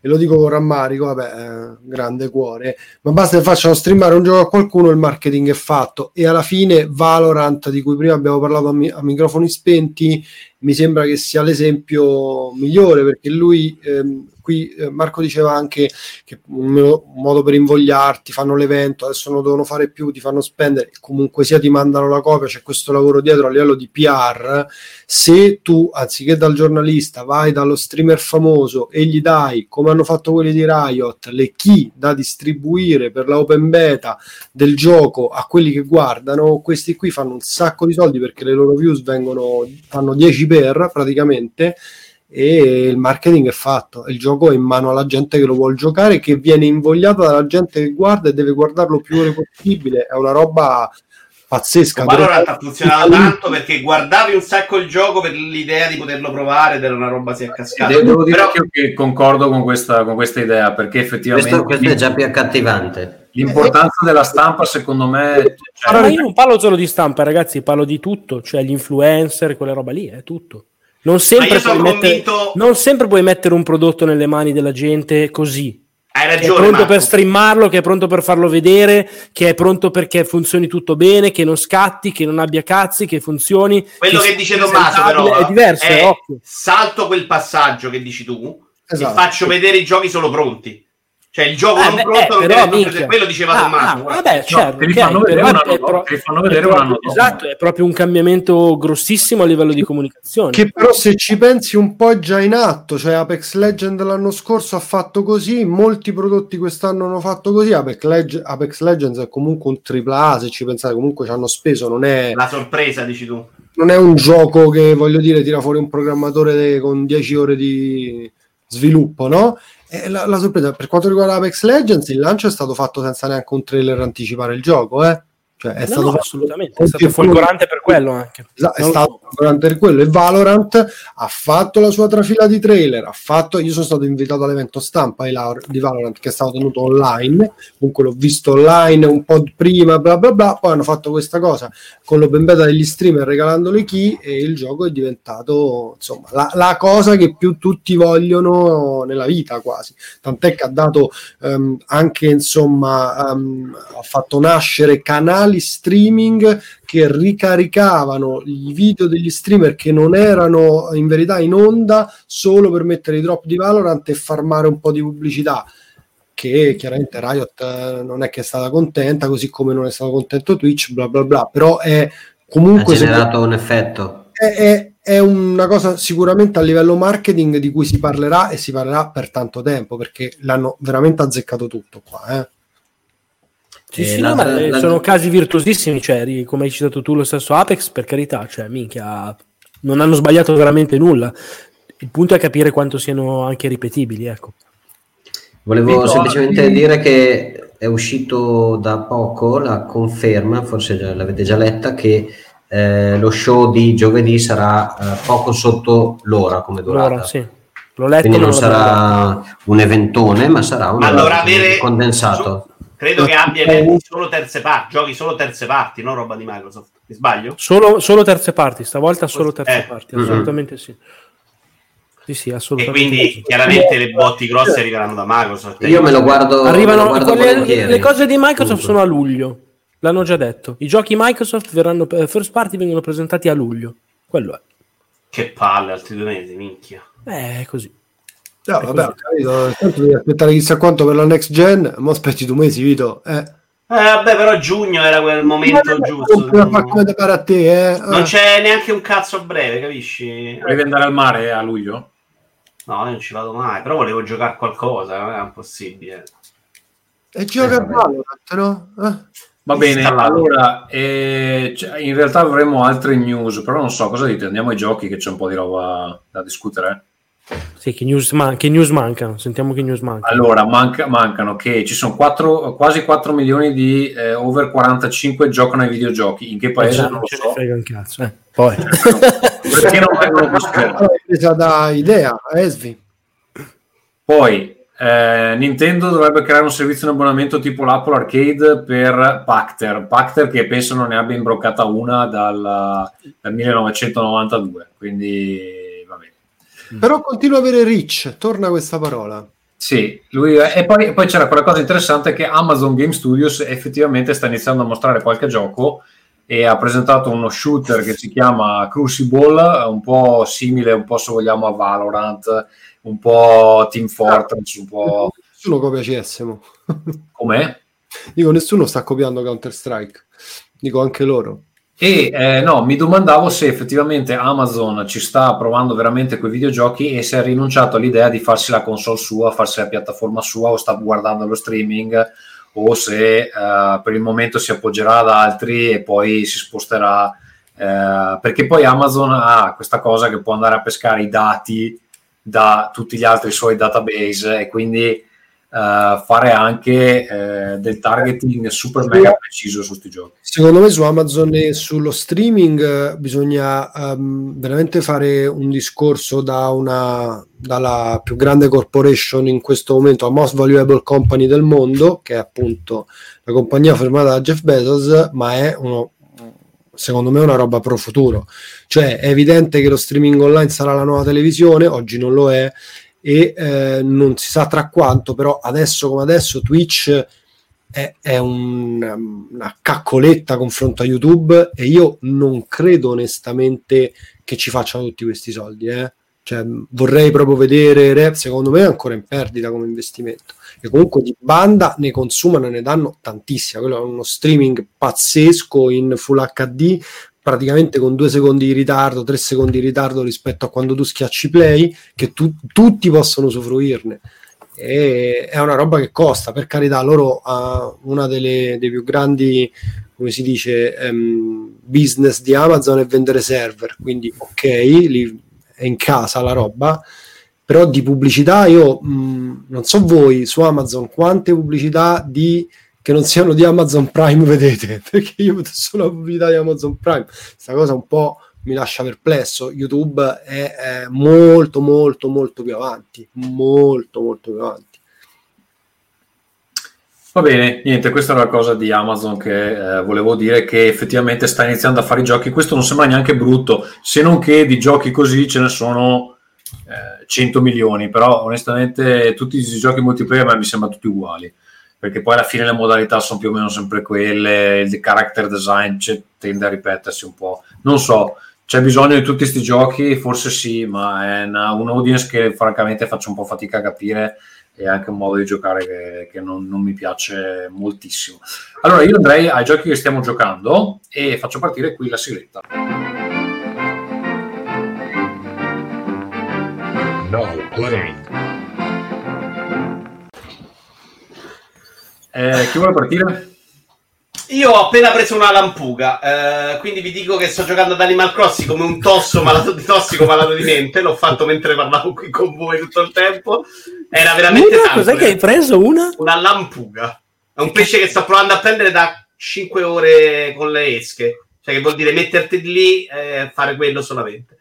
E No, niente, sono un metà po' lampreda e metà? Ho, bis- ho bisogno di aiuto, eh? Metà lampreda e metà? No, si chiama lampuga, sarà un pesce. Sono pesci in, eh, ve- veri, non credo siano finti. Ok. Ed è un gioco della Madonna. Devo dire che non me l'avevo mai preso Animal Crossing. L'ho preso anche, dico ok, aspetta un po', invece è arrivato proprio nel momento perfetto. È un gioco con più obiettivi rispetto al passato. Ha tanti piccoli scopi che ti aiutano a, a superare i tempi morti. Il terraforming che arriva dopo un po' è un boost incredibile perché praticamente reinventa completamente il gioco. Qui ti crei la tua isola personalizzata.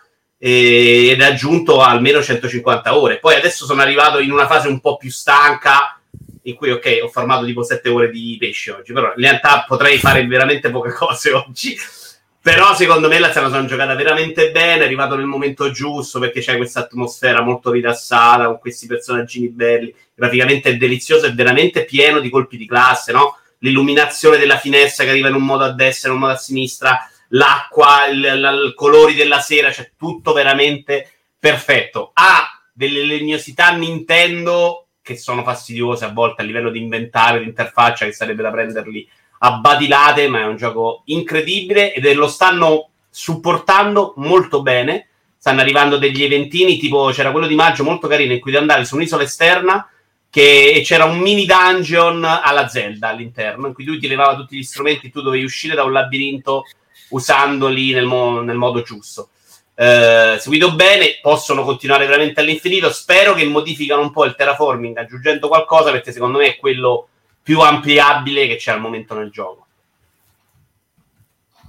Ma basterebbe anche ingrandire l'isola a un certo punto, secondo me.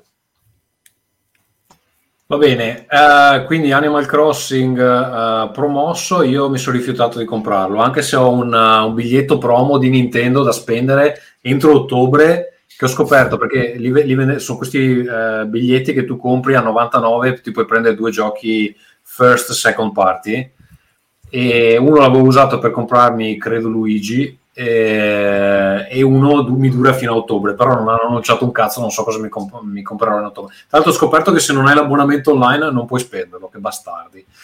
Ah. Io adesso l'avevo- l'ho, l'ho- l'ho tolto l'abbonamento online perché è assolutamente inutile su Switch, eh, però... eh. Vabbè, insomma, la- è inutile. Hanno regalato un Tetris online? 99 che per me è tipo il gioco della vita. Dimmi. Com'è su, mm, eh, su Animal Crossing l'esperienza online? Allora, l'esperienza online a tratti è imbarazzante perché arrivare sull'isola c'ha de- dei passaggi col dodo che sono terrificanti. Cioè, tu devi andare dal dodo, il dodo dice: Ok, devi andare da un amico? Sì. Ma vuoi andare da un amico offline o un amico online? Guarda, online. Sì, ma è proprio un tuo amico. C'è una roba che dura 20 minuti per riuscire ad andare su un'altra isola. Se vai in otto sull'isola di un altro, tu tutte le volte devi aspettare che parte un caricamento video in cui si vede il tabellone dell'aeroporto, quindi una roba lunga, terribile. Però c'è alla fine ti scambi gli oggetti. Quando vai nell'isola non puoi fare praticamente niente, grandi cose. Quindi non. Non detto che però l'omino, cioè il tuo amico deve essere anche online in quel momento, se no non ci puoi andare, a solo a visitare E gli devi comunicare... Però ci sta, secondo me quello ci sta. Io ti invito nella mia isola del Oh, ma dammi due modalità. Cioè, ti vedo doppia lampuga. Mangiamo, E al, sì. tuo, al tuo amico devi telefonare in quel momento per, per No, dirgli- guarda, dirgli- quel- da quel punto di vista, con l'app del gioco tu puoi eh, entrare nella chat vocale. C'è un'app del gioco che ti permette di entrare in chat vocale con tutti quelli dentro l'isola, però non con tutti gli amici. Che funziona mediamente bene. Eh, però è Tra sono deliranti. sull'online di Nintendo, la butto lì velocemente. Vogliamo dire due parole su quel leak che è uscito sulla presentazione interna di- dell'epoca del Wii che spiegava perché hanno scelto il codice amico? Di curiosità. L'avete No, sentito? quello no- no, ho letto del leak, ma non di quella pezzo Ok, tu Michele credo che apprezzerai più di tutti eh, per eh, il tuo approccio da ingegnere. Praticamente è uscita questa presentazione interna ufficiale, cioè un leak vero e proprio risalente a lui, quindi boh, più di dieci anni fa, e hanno scelto la- il codice amico, ricordiamo 12 cifre, per tre ragioni fondamentali. La prima è che non volevano mettere uno username normale come gli altri, perché secondo loro se tu non trovavi lo username che volevi ti frustravi, ti incazzavi e non era una bella Vendevi tutto. online. Sì, cioè tipo non, non- non ti avrebbe convinto la cosa. Anche per difficoltà magari come lo scrivo, maiuscola, minuscola, queste cose qua, pensavano ovviamente di estendere il pubblico di, con Wii a tanta gente che non giocava e quindi questa roba no. La seconda era che avevano paura che la gente potesse trovarti online, nel senso che se sanno che Mottura di solito su Nick è MDK7, se io provo a scrivere MDK7 è verosimile che vada a beccare la sua, la sua Wii e quindi la privacy dov'è non va bene.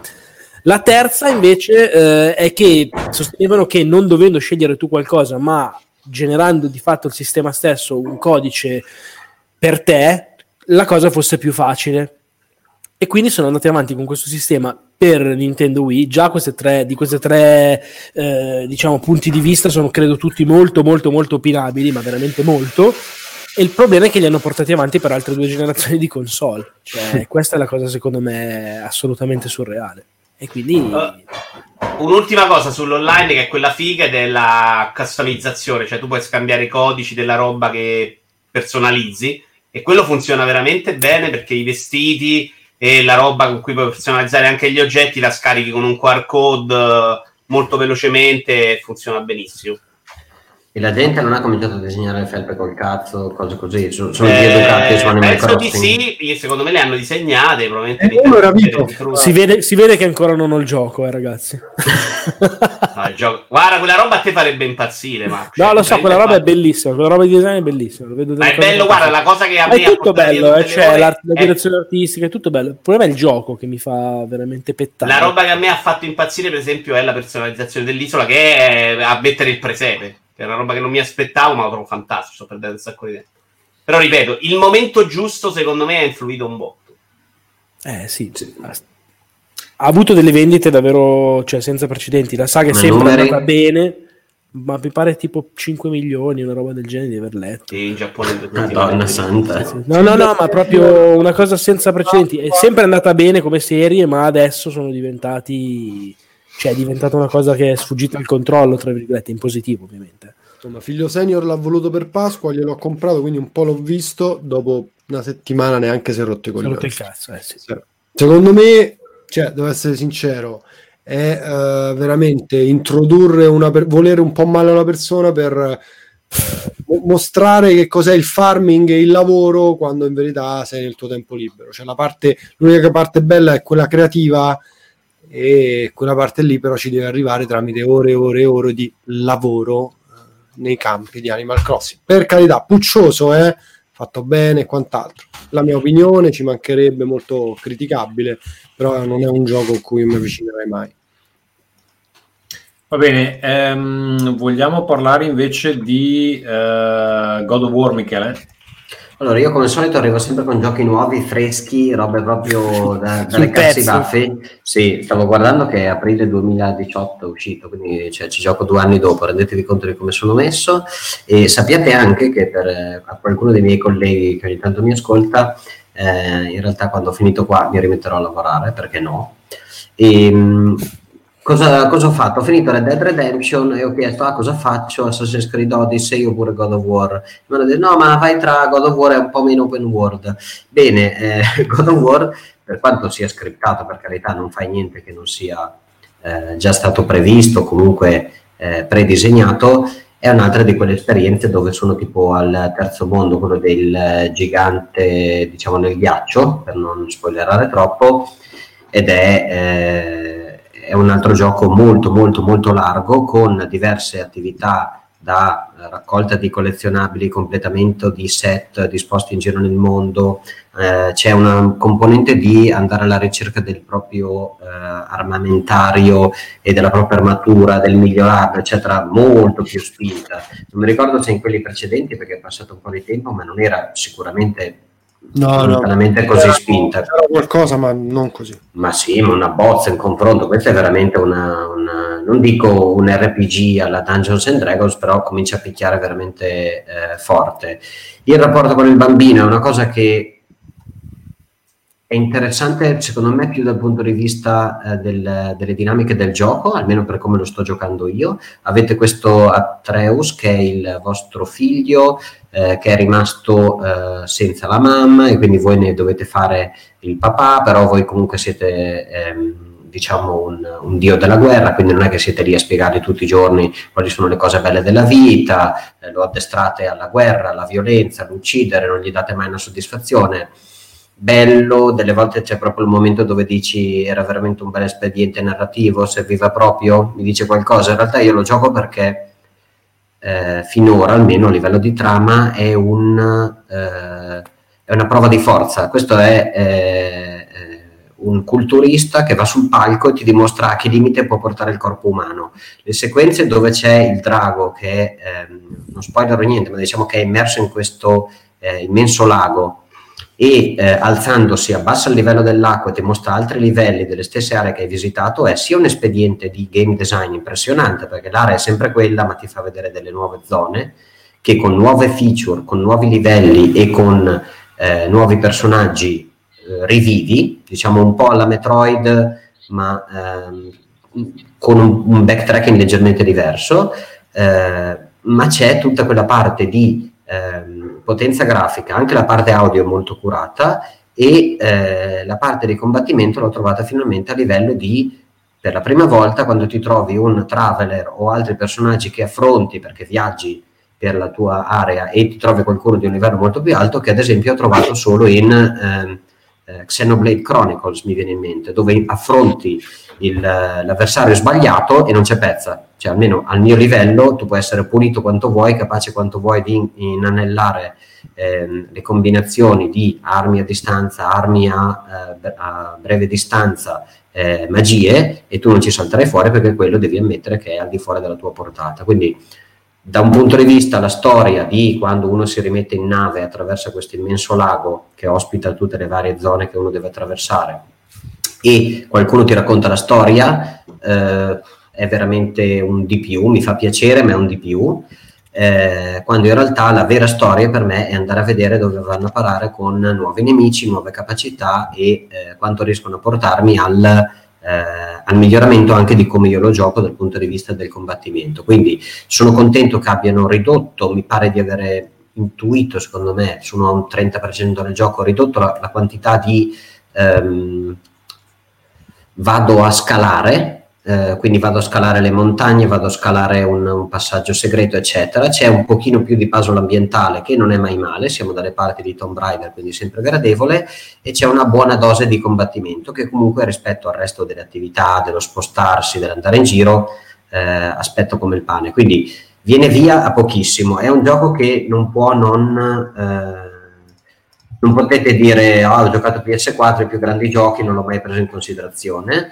Eh, se vi piace la mitologia eh, norrena, questo eh, per la prima volta si sposta diciamo dai greci e va verso il ehm, diciamo Yggdrasil, l'albero della vita, Thor, Odino, eccetera, eccetera. Se volete anche lì c'è una quantità di lore e di codex da leggere impressionante, ma ehm, anche lì simile a RDR2, andate veramente a leggere tutta la storia di tutto God of War magari uno va a leggersi anche un libro che ne racconta diciamo, l'epopea di queste, di queste divinità e forse è anche più eh, costruito meglio, invece che essere intervallato completamente da una battaglia e da una passeggiata e da una, diciamo, da una pagaiata in canoa. Eh, molto molto molto bello da vedere per la composizione grafica e molto soddisfacente il feeling tecnico del uh, controller quindi la sfida c'è ma la sfida non c'è perché ti hanno programmato male il combattimento, la sfida c'è perché il combattimento è programmato talmente bene da portarti a o ci pensi o il button mashing non funzionerà mai, mai, mai, mai, mai, mai. Lo sto giocando a livello eh, medio e comunque non puoi premere a caso e dire vabbè sarò abbastanza forte da fare quello che mi pare. Assolutamente no. Quindi ormai viene via per 19, 20, 22, 23 euro, prendetelo. Eh, io ce l'ho su PS4, l'unica cosa ancora PS4 God of War è veramente un un cazzo di razzo Ariane, quando lo accendi fa veramente ancora, non so se sono tutti i miei giochi, le mie console sfigate, ma fa no, veramente no, un rumore no, della fa, Madonna. Le attiva tutte, le attiva tutte. Sì, però è irrinunciabile. Dicevi, io ho giocato un sacco di giochi, per la prima volta alla puntata di Rincast sono un pozzo di scienza, perché in questa quarantena ho comprato giochi a menadito per i miei bambini e, e per me, ovviamente, eh, cominciando, guarda, te ne dico due, uno che mi è piaciuto e uno che eh, non mi è piaciuto. Ehm, ho, lo so, non voletemi male, non mi dite che sono un padre degenere, però per giocare cooperativamente in tre, io e i miei due figli, possibile anche quattro con Laura, ho deciso di comprare Diablo 3 per Switch e eh, ho fatto giocare i bambini a Diablo 3 saltando le cutscene che sono secondo me l'unica cosa violenta perché il gioco si sfragni tutti i demoni cioè, ma alla fine ma neanche lo vedo i bambini veramente neanche come non vedevo io a suo tempo quando giocavo a Gauntlet che distruggevo gli altri omini uccidendoli. E devo dire la verità eh, questo paragone che ho fatto con Gauntlet, quello degli anni 80 in sala giochi, anche quello si giocava in 4 ed era probabilmente l'unica cosa bella, alla fine non è tanto distante. Cioè, a me Diablo 3, devo essere sincero, non sta piacendo. mi sembra... ehm, Cioè, lo stai giocando adesso per la prima volta? lo sto giocando adesso per la prima volta. A me aveva rotto le palle in una maniera. Non- Allora, io sono stato uno che ha giocato Diablo 1 medio, eh, che ha giocato Diablo 2 tantissimo, troppo, e eh, che eh, probabilmente cioè, questo Diablo 3 appunto quando è uscito non, non, non era sotto i miei radar mi è passato in cavalleria e ho voluto comunque riapprocciarlo su Switch perché Switch è la mia console, è quella che gioco di più, è quella che gioco con i bambini e così via. Alla fine mettere comunque in mano a loro un gioco che ha tutti quei tasti. Pensavo fosse impossibile, invece andava straliscia perché appunto a me sembra Gauntlet, cioè tu comunque vai, spari tranquillo senza doverti coordinare, senza dover per forza dire ok fai tu questo, senza l'albero dell'abilità io lo faccio veramente a piacere e non a secondo me questa build è più forte di quest'altra per questo motivo e ehm, al di là del fatto che su Switch il gioco mi sembra eh, comunque sia molto fluido anche giocato in tre sulla stessa console quindi eh, bene, ben fatto, brava Blizzard e brava Nintendo che comunque ha fatto funzionare quel po' di grafica su Switch e devo Infatti, essere stavo per chiederti, è bello da vedere su Switch? Perché io lo ricordo su PC, che all'epoca l'avevo giochicchiato su PC e cioè non era affatto male. Su Switch com'è? Secondo me non è come su PC, ho visto dei filmati di confronto, devo essere sincero, non è che poi l'ho visto su PC in, mo- in movimento, Ok? No, no, sì, beh, ok. non ha assolutamente quel livello di dettagli, di ehm, luci e quant'altro, però è godibile, cioè è veramente godibile su Switch. Io non pensa- pensavo che nei momenti più concitati con più mostri, cioè mi ricordo Diablo 2 scattava sul PC mio, invece non scatta e giochiamo in tre, quindi bene eh, da quel punto di vista, però ripeto, il gioco probabilmente, detto bene tutto Tommaso, ha stufato, è possibile, il tipo di gioco mi ha stufato, ha stufato me, non lo so, però cioè non, non trovo eh, ecco quel quid per andare avanti perché fondamentalmente vai, spari a tutto quello che si muove, uccidi tutto quello che si muove in maniera abbastanza facile e senza una particolare strategia e è vero che salendo di difficoltà e lo devi fare per forza perché è un gioco pensato magari per fare più run. Secondo Ok. me, un mi- ma, ma un- ma nell'albero hai ragione tu, non migliora mai. Secondo me è quella roba Sì, ma la, la prima run è noiosa, eh. Ma non- Eh, oh, Io l'ho fatta in combo, mi sono molto divertito ed era il mio primo Diablo. Però, però capisco quello che dici. Cioè, a me, secondo me è una merda. Poi mi sono divertito un casino. Ma è clicca, clicca, clicca, clicca. Cioè, però è. io non ho detto Dito così, in punta di fioretto. Vi- visto No, però- che mi è piaciuto, che non mi è piaciuto, questo onestamente non, non mi è piaciuto. Ai figli è piaciuto, mi fa la domanda Roberto, al grande sì, ma c'è il discorso di giocare col padre, cioè lui qualunque cosa giochiamo insieme fondamentalmente gli hai giocarlo al piccolo che è quello che invece proprio fa spallate con tutti. No, no in generale lui è sul no sempre e deve imporre la sua volontà. Quando gli dici giochiamo a Diablo che dovrebbe essere capito cioè, stiamo giocando a un videogioco tutti e tre insieme da paura lui ti dice proprio no ti prego Diablo no A me- Perché della Lazio, Simo. Quello è laziale, Simo. È chiaramente della Lazio. È un po' come quello che, se- che gli, che gli dici mettiti il melone nel... Eh, alla fine l'unica cosa che gli piace è ho trovato un'arma, la metto e siccome entrambi sono giocatori di Zelda Breath of the Wild, ma giocatori nel senso che ci hanno passato chissà quante ore, sono molto più bravi di me, quando a Diablo metti un'arma, l'arma non si visualizza, cioè Mm. ha solo dei bonus all'interno delle abilità che tu hai.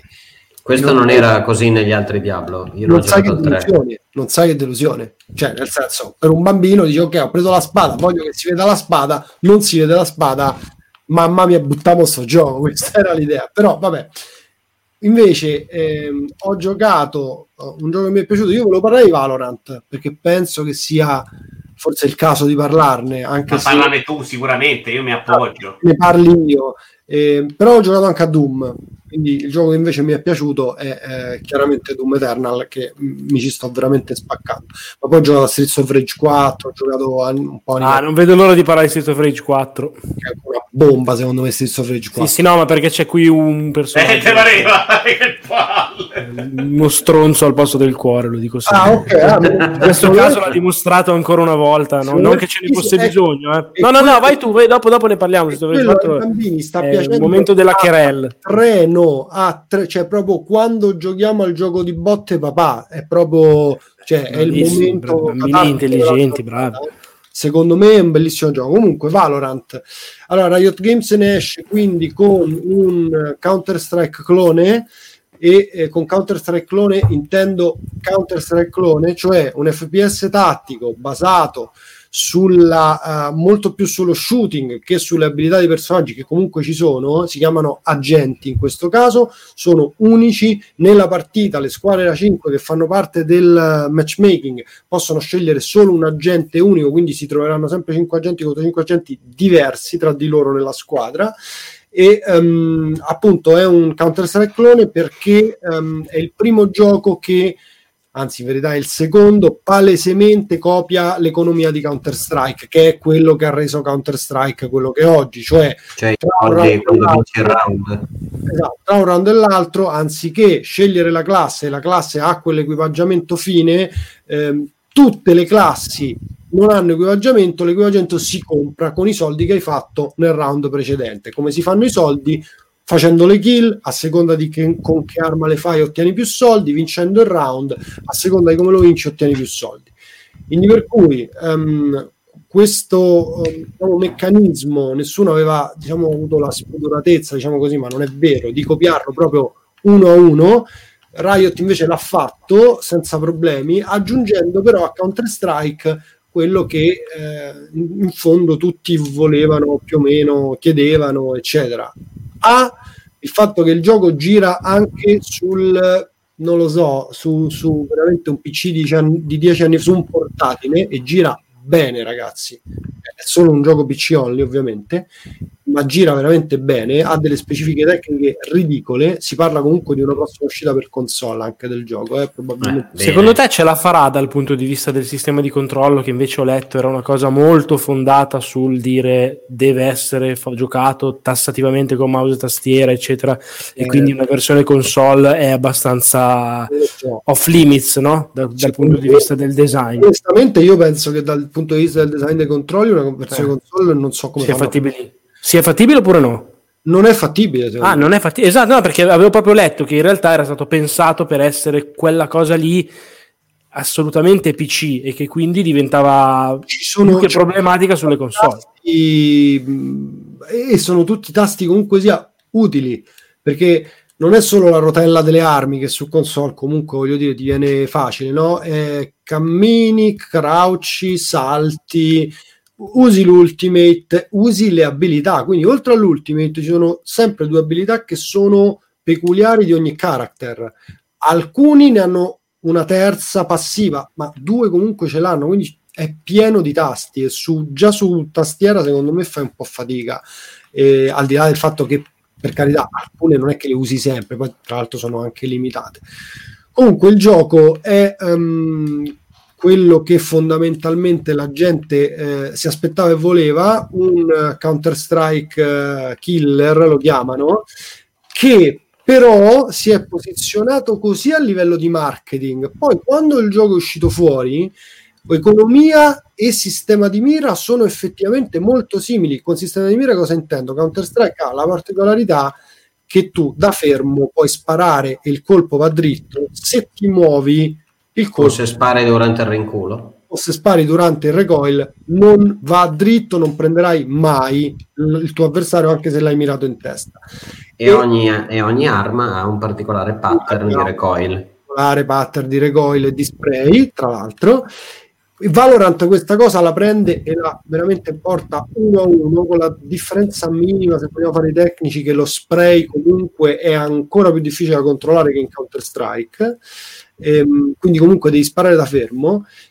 Questa cosa qui, eh, diciamo che in un gioco che poi ha le abilità e certe abilità sono un arco che ti prende attraverso i muri, una bomba che tu la piazzi anche da un'altra stanza e esplode tutto, un muro d'acido, che, insomma, delle abilità molto molto forti che influenzano tanto la partita, però è un gioco basato sulla mira, sta rendendo scontenti i fan di Counter-Strike che ci sono arrivati sperando nel nuovo gioco appunto su cui eh, diventare dei pro. E ehm, invece quelli che arrivano da altri giochi che sono poi la maggior parte delusi da Apex, Overwatch, questo e quell'altro vanno su Valorant e trovano un gioco che è difficilmente accessibile perché ci vuole veramente tanto tempo per impararlo. Quindi questo secondo me è più o meno lo scenario diciamo competitivo eh, di Valorant. Per quanto riguarda il gioco però in sé io mi sono divertito a treno. E, eh, gli agenti sono tutti molto azzeccati. Le loro abilità ehm, e, e hanno una ca- caratterizzazione che sebbene a me non mi, pia- non mi piaccia la grafica la grafica secondo me è buttata lì. Posso dire bravo che a livello secondo me è così da vedere rispetto per esempio vabbè, a un Overwatch ovviamente non è che ho detto un gioco a caso, un gioco banale, c'è, c'è una, una differenza che si vede, cioè nel gusto, nel- nello stile. Overwatch ha un character design Eh, da. Oscar Valorant ma soprattutto a me onestamente mi sembra che abbiano fatto un lavoro pessimo sulle mappe io non sono un grande esteta ma le mappe sono tre tra l'altro adesso sono un Sono po' tre, tre, tre. uguali un po' tutte uguali non- gli elementi sono sempre gli- i colori sono sempre gli stessi proprio Siamo in beta però, eh, ricordiamo che è una beta. in beta, per carità, però ripeto, gli agenti invece sono carini, hanno le voci che li rappresentano, sono fighi, le abilità che li sono, le abilità sono veramente, veramente intelligenti, cioè cambiano totalmente il gameplay di quel tipo di gioco. Però sai qual è il mio dubbio, Simone? eh, la mia sensazione da non giocatore di Counter Strike, ovviamente, è che una volta che si sarà scoperto quello che si chiama il meta no, del gioco, cioè scegliere i 5 personaggi buoni in attacco, 5 in difesa, diventerà veramente sempre la stessa partita. Perché fondamentalmente le abilità al momento chiudono molto gli altri. C'è il muro che blocca gli altri e quella cosa tu non puoi attaccare da quel punto. Quindi se io cominci a giocare con gente brava non fai più un cazzo. sto seguendo il competitivo Vito e pare proprio che non è così perché comunque loro questa cosa l'hanno calmierata con l'economia cioè alla fine è vero le abilità sono super rilevanti ma se non c'hai l'arma l'uomo col fucile l'uomo con la pistola si sa che fine hanno fatto no? No, no, E, chiaro, ehm, quella cosa lì in verità io la cosa di cui ho più paura è ehm, dal punto di vista eh, sia spettacolistico sia proprio di gameplay come vengono gestite le ultimate. Perché se io ho fatto un buon round ho avuto dei soldi ho comprato e poi vengo ucciso dal nulla da ultimate mi rode il culo. Eh, non è proprio Però questa cosa di aiutare anche i giocatori meno forti con questi sistemi per uccidere facilmente è un po' l'idea di videogioco moderno. eh. Eh. Magari fai la versione competitiva senza ulti e hai risolto quel problema, secondo me. però non, non se ne parla per ora. Comunque dicevo, insomma, concludendo, secondo me è un gioco che se adesso vi va comunque di lasciare una finestra Twitch aperta per provare a trovare il drop che vi permette di partecipare all'open beta, adesso sono attivi su tutti i canali, non su quelli specifici per l'Italia, dovreste provarci. E La data d'uscita c'è, la data d'uscita fin- Non definitiva, c'è, diciamo. non c'è, Non c'è. ma si parla di luglio, quindi fondamentalmente... Vabbè, però non è, non è tanto lontano. Esatto, credo che Riot rispetti assolutamente le aspettative anche perché non credo ne abbia bucata una al di là del fatto che per ora aveva fatto un solo gioco e quest'anno ne escono tre anzi uno è già uscito anche su mobile poi credo ce ne parli Tommaso che l'ha giocato e insomma dategli una chance perché sì eh, lo skill cap e eh, come si dice la, mh, la bar- no, la barriera all'ingresso. La curva di difficoltà è molto ripida però una volta che vi siete fatti quelle 10-15 partite su cui avete capito le mappe più o meno come funziona vi divertite moltissimo. Poi può scattare effettivamente quello che diceva Vito a, telecam- a microfoni spenti cioè la gente si ehm, traiarda troppo dicendo un- una parola molto cara ai giovani e eh, quindi diventano tutti troppo competitivi e quando sbagli una cosa rosicano e non è più divertente. Sono d'accordo con te, Vito, onestamente. In quei giochi si crea quell'atmosfera là. Però se giocate col vostro gruppo di amici per farvi una partita, non una ranked, io lo, lo trovo imperdibile. L'altra Funziona. domanda, secondo te, è se sei da solo e non con un team di 4-5 giocatori, secondo te Io mi sono può funzionare? io mi sono divertito da solo e con un team, in tutti e due i modi. Ragazzi, farei, andrei avanti che da me è già mezzanotte e un quarto. Allora, eh, dico due cose. Speravo di riuscire a finire Astral Chain, eh, almeno per dirvi cosa ne pensavo del, del finale e tutto, ma non ce l'ho fatta. E sono arrivato al um, capitolo, credo, 9. Ho appena sbloccato l'ultimo Legion, eh, 9 su 12 dovrebbero essere. Quindi mi mancano ancora un 3-4 ore, penso, da- di gioco. Eh, so che Marco è un estimatore del gioco, eh, Beh, ti era sì. piaciuto. Come potrei non esserlo? Ok. Eh, io invece A parte sono, la trama giappominchia, però nel senso... sono- allora, io ho dei- de- delle sensazioni contrastanti su questo gioco, nel senso che allora, il combattimento è bello, sì, ma secondo me diventa interessante da giocare quando sblocchi tutti i Legion e quando inizi ad equipaggiarli con le abilità e non avviene per le prime svariate ore.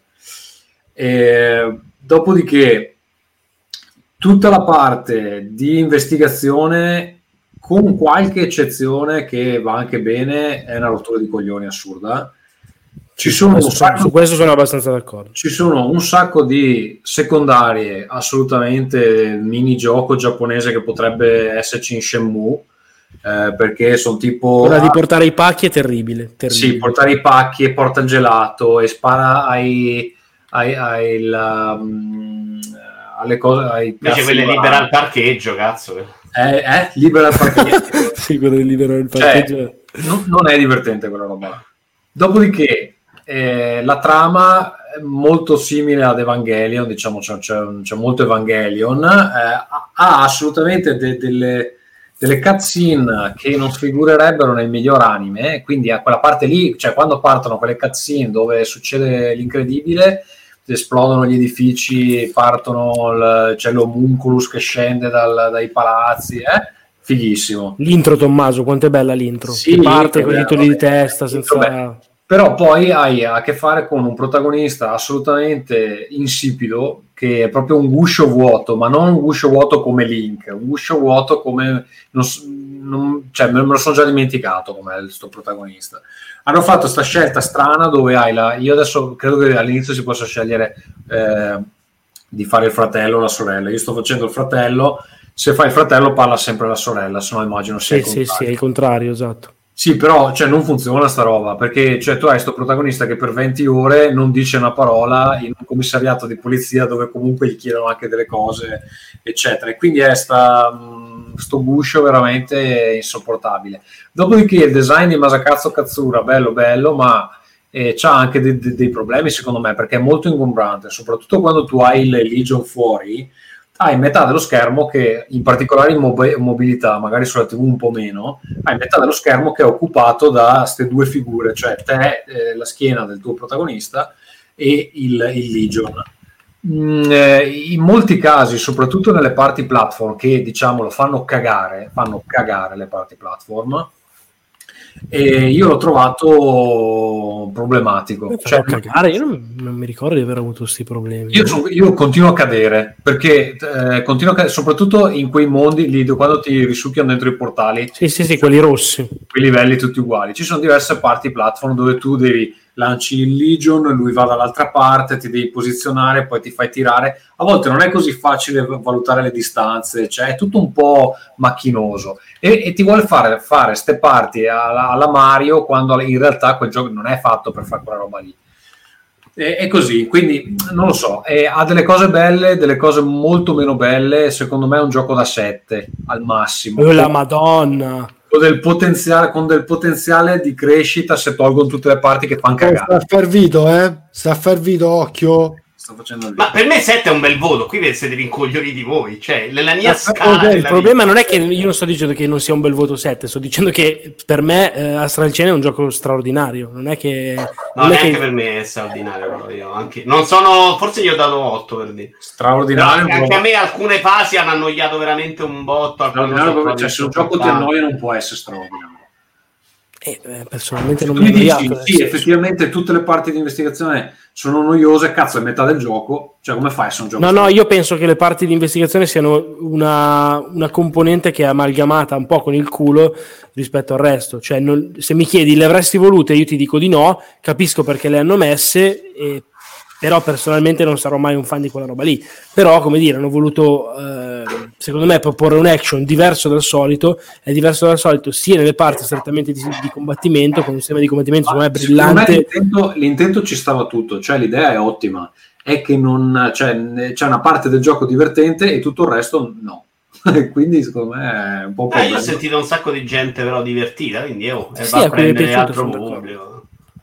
Va bene, questo è quanto. Poi in realtà eh, l'altro gioco di Riot che citava Simone è Legend, eh, Legend of Legends, credo sia plurale, of Runeterra, che è praticamente uno sfidante a Hearthstone, eh, a cui mi sono avvicinato solamente per il fatto che è tutto illustrato da uno dei miei studi di illustrazione preferiti, che si chiama Six More Vodka, uno studio tedesco veramente eccezionale che fa dei lavori incredibili anche nel mercato RPG, eh, peraltro, e lavora anche per, per videogiochi e fa altre cose. E mh, niente, ho provato il tutorial. Io non sono assolutamente appassionato di League of Legends, eh, quindi non conosco i personaggi, eccetera. Ehm, Perché è ambientato nel mondo di League of Legends. sì, sì, c'ha gli eroi di League of Legends, eccetera.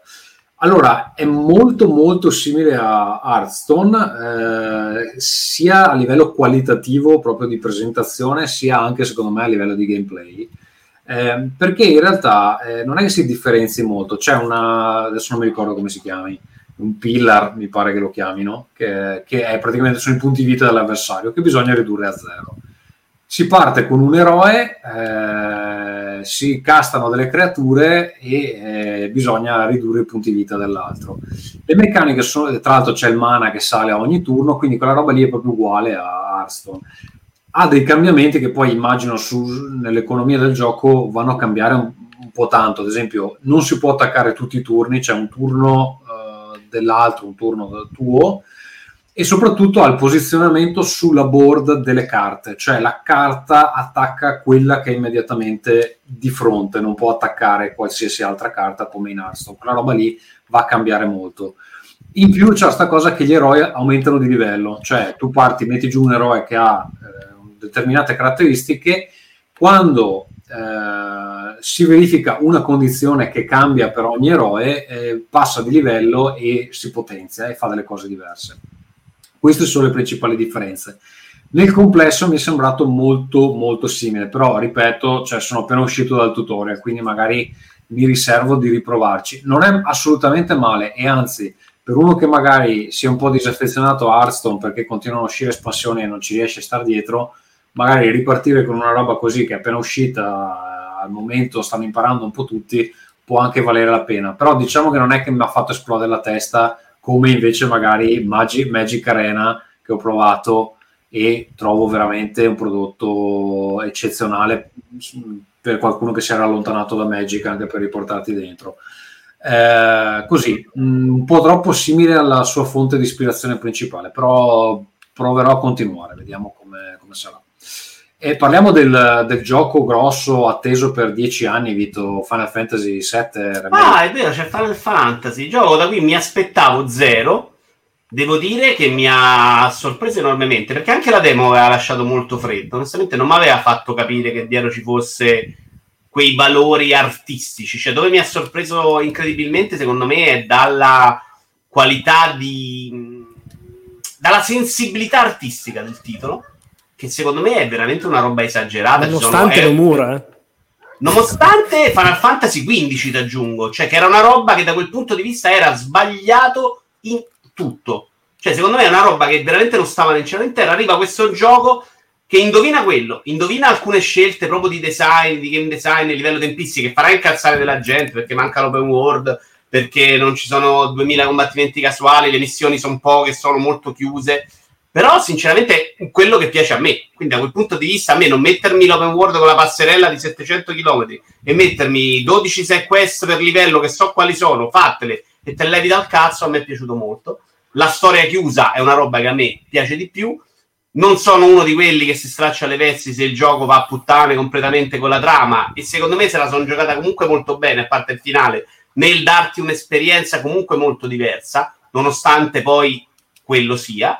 Eh, il combattimento a livello normale onestamente tende un po' ad essere impacciato perché tu devi switchare molto dai personaggi e a volte, soprattutto con i personaggi alti, eh, la telecamera non ti segue benissimo, il locon secondo me switcha un po' a cazzo, tendi a spammare molto con l'attacco, però come ho detto più volte, incredibilmente in un gioco che è completamente action, il passaggio al menu Uh, in cui tu veramente ti muovi come se il gioco fosse fermo, anche se sta continuando praticamente, ti dà la sensazione del ritmo che hai con un gioco a turni. Anche se il gioco non è a turni, però hai quella sensazione perché tu stai continuamente nei menu di pausa a fare delle scelte, che è quello che fai anche quando giochi un gioco a turni, quando giochi altri giochi. E quindi da quel punto di vista mi ha sorpreso, funziona molto bene il combattimento. Mi sono fatto tutte le side quest, che non sono un miliardo, però erano completamente opzionali semplicemente per gustarmi combattimenti extra che erano molto più interessanti a volte del, della trama principale. È un gioco che ha dei momenti molto folli alla Yakuza, molto anche divertenti da vedere. La parte quella che vi immaginate tutto è completamente scema in un modo delizioso, secondo me. E quindi super sorpreso, super bello. Certo, capisco che abbia fatto incazzare tanta gente. E sicuramente cioè, una parte 2 è assolutamente scontata, giusto? Sì, stanno già lavorando, hanno detto. Ok. Beh, ha venduto anche bene. Tra 200 anni. Il finale, il, giocare se lo son, il finale se lo sono giocato male, Vito, senza spoiler? No, non so mai che se lo sono giocato male. È la parte in cui eh, sembra prendere un depistaggio completo rispetto al passato. E quello ha fatto arrabbiare tutti perché ti dicono non è fa più Final Fantasy VII Remake, ma è una storia Final Fantasy VII legata. Quella parte là, che tra l'altro secondo me è anche un po' da verificare, a me non dà fastidio perché Final Fantasy VII me lo sono giocato nel passato, non volevo rigiocare quel gioco là, volevo giocare un'altra cosa. Secondo me è un'operazione molto più cinematografica del quanto siamo abituati a vedere un remake nei videogiochi, che sono riprendo quella roba, la faccio uno a uno. Questo è prendo una sceneggiatura di base e ne faccio un altro prodotto. E con l'altro prodotto a volte puoi andare anche dove cazzo vuoi. Così mm. succede nel cinema. Io ce l'ho, ho giocato la parte che alla fine c'era nel demo, praticamente mi sono rifiutato di giocare al demo perché tanto ci avrei giocato. Quindi mi sono, non l'avresti sono... preso perché saresti morto dieci volte e non avresti preso il gioco, probabilmente. Sì, esatto. Mi sono, mi mi sono giocato quella parte lì e mi sono fermato perché volevo finire la Star Chain prima. E comunque me aveva fatto una buona impressione, straordinariamente perché a me i prodotti Square degli ultimi dieci anni proprio non, non mi interessano. Eh, questo mi ha fatto un'impressione abbastanza. A me ha fatto impressione. Avrei voluto veramente avere un photomod tutto il tempo, è una cosa che a me non frega mai niente. E siccome c'era stato il fatto, a me è arrivato una settimana prima, Square ha detto, io l'ho finito il giorno d'uscita praticamente. Square ha detto non spoilerate, mi sono tenuto delle foto bellissime che comunque ho fatto con il coso di PlayStation per non rovinarlo, ma c'era veramente dei momenti in cui dicevi, minchia, che bello, cazzo. Scusa, per com'è che l'hai finito il giorno in cui è uscito, che so che dura 50 ore? Perché è arrivato una settimana, stavo a casa, ho fatto il tossico anche là, i prime 12 ore io sono impazzito, l'ho trovato la cosa, ho fatto 12 ore, era eccitato, c'è un ritmo allucinante prime 12 ore, non ti fermi mai, storia, missione, combattimento, storia, poi cala di brutto anche nel centro, si riprende un po' verso la fine, però e infatti, per le 12 ore sono rimasto da, da, uno che non si aspettava un cazzo, sono rimasto veramente sorpreso da come abbiano indovinato di come sia un prodotto molto pulito, rifinito rispetto a Final Fantasy XV, che era una roba che dici, vabbè, questi non devono più fare videogiochi nella loro vita. per quanto ci avesse delle cose belle, ma dovevano finirla, secondo me. Sempre per allora, ehm, Parlate di Street of Rage 4, io mi assento. Mamma mia, mamma mia, Vito. Dai, eh, forza. Dai, forza, Vito. No, no, tema è Simone, per carità, per carità. Eh, ma io voglio sentire la tua, però, eh. Allora, veloce, a me è piaciuto tantissimo, però onestamente non mi sembra un gioco che inventi un cazzo. E per me è un gioco, mi sono divertito, ho giocato in coppa online. Vabbè, non ah, mi sembra aver portato nulla nel mondo. Allora, 2020 giocare quel tipo di pattern di videogioco comunque possiamo anche dire che qualcosa lo inventa? Allora, io, io, io l'anno scorso ne ho giocati tre, però, Simone, devo essere onesto. E... Sì, ma nessuno era bello così. Perché non mi dire che Mother Russia Bleed è bello così, non mi dire che Vulver Blade, quella cacata, è bello così. No, ma infatti gli ho dato 7, che è invece un bel voto. Agli altri non credo di averlo dato. A parte Vulver Blade me la piaciucchiata. Però 7 per me è beh, tu questa cosa secondo me fatichi a capire molto. Per me non c'è 91, 92, 93, 94. Cioè, invece tu fatichi a 7, capire, 8, invece tu fatichi a 9. capire che secondo me Astral Chain e State of Rage sono due giochi che io tra 5 anni mi ricorderò. Questo ti sto dicendo. Io Sito Rage mai nella vita, Chain mai nella Assolutamente vita, sicuro, io Ori 2 mai assolutamente nella sì. vita. Però Tutti, capito, e tutti non- questi tre che hai citato, secondo me, sono tutti tre giochi so, che mi per tra 10 no, anni. Eh, ma è quello Io che ti sto no. dicendo, non è che io contesto il 7 perché dici al 7 è un brutto voto. Cioè, è un brutto voto in rapporto a secondo me quanto sono validi questi giochi, che sono tre giochi fantastici, secondo me. Nella Ori, vita, Ori poi, cioè, Ori, sono proprio- assolutamente insignificanti. Cioè, Ori non- poi è straordinario. Ci metto invece Final Fantasy VII, ci metto Doom Eternal, ci metto assolutamente Animal Crossing. Però capisci che cambia anche le- in base alle persone, no? Non può essere Sì, no, no, no, il punto è che quello che dico io è che non, cioè, non, non- non darei mai un set a State of Rage perché secondo me hanno fatto un'operazione di recupero che tra l'altro è riuscita anche a convincermi perché io devo dire che a livello artistico per esempio fino a che non l'ho giocato non mi, non mi- non mi convinceva del tutto perché mi sembrava che avessero portato Street of Rage in casa Dotemu, Lizard Cube, quello che è, piuttosto che il contrario, cioè andare loro eh, da Street of Rage, no? allo stile di Ben Fiché, che è l'art director, molto molto suo, adattandolo al contesto di Street of Rage, che secondo me aveva proprio anche un'estetica, una poetica, un modo di comunicare suo così definito negli anni, negli anni 90 che profumava anche di anni 90 con i neon, i led, un certo tipo di oscurità, e i punk, tutta questa roba qua, le mistress, ma presentate in un certo modo, con un gusto davvero anche un po' fuori dal tempo, che invece in questo mi era sembrato di non vedere. Quando invece l'ho giocato, Io non ci ho giocato, ma le- le- lo stile grafico mi sembra quello di un. um, come si chiama quello di Heavy Machine Gun? Eh, sempre un picchiaduro a scorrimento, però ambientato dei- nei soldati contro i nazisti, molto cartonesco. ok, non ce l'ho presente. Non mi sta venendo in- Metal, Metal Slug. Esatto, Ah, come ok, stile no. di colori degli sfondi e eh, composizione dell'immagine. Non me l'ha mai ricordato. No, onestamente no.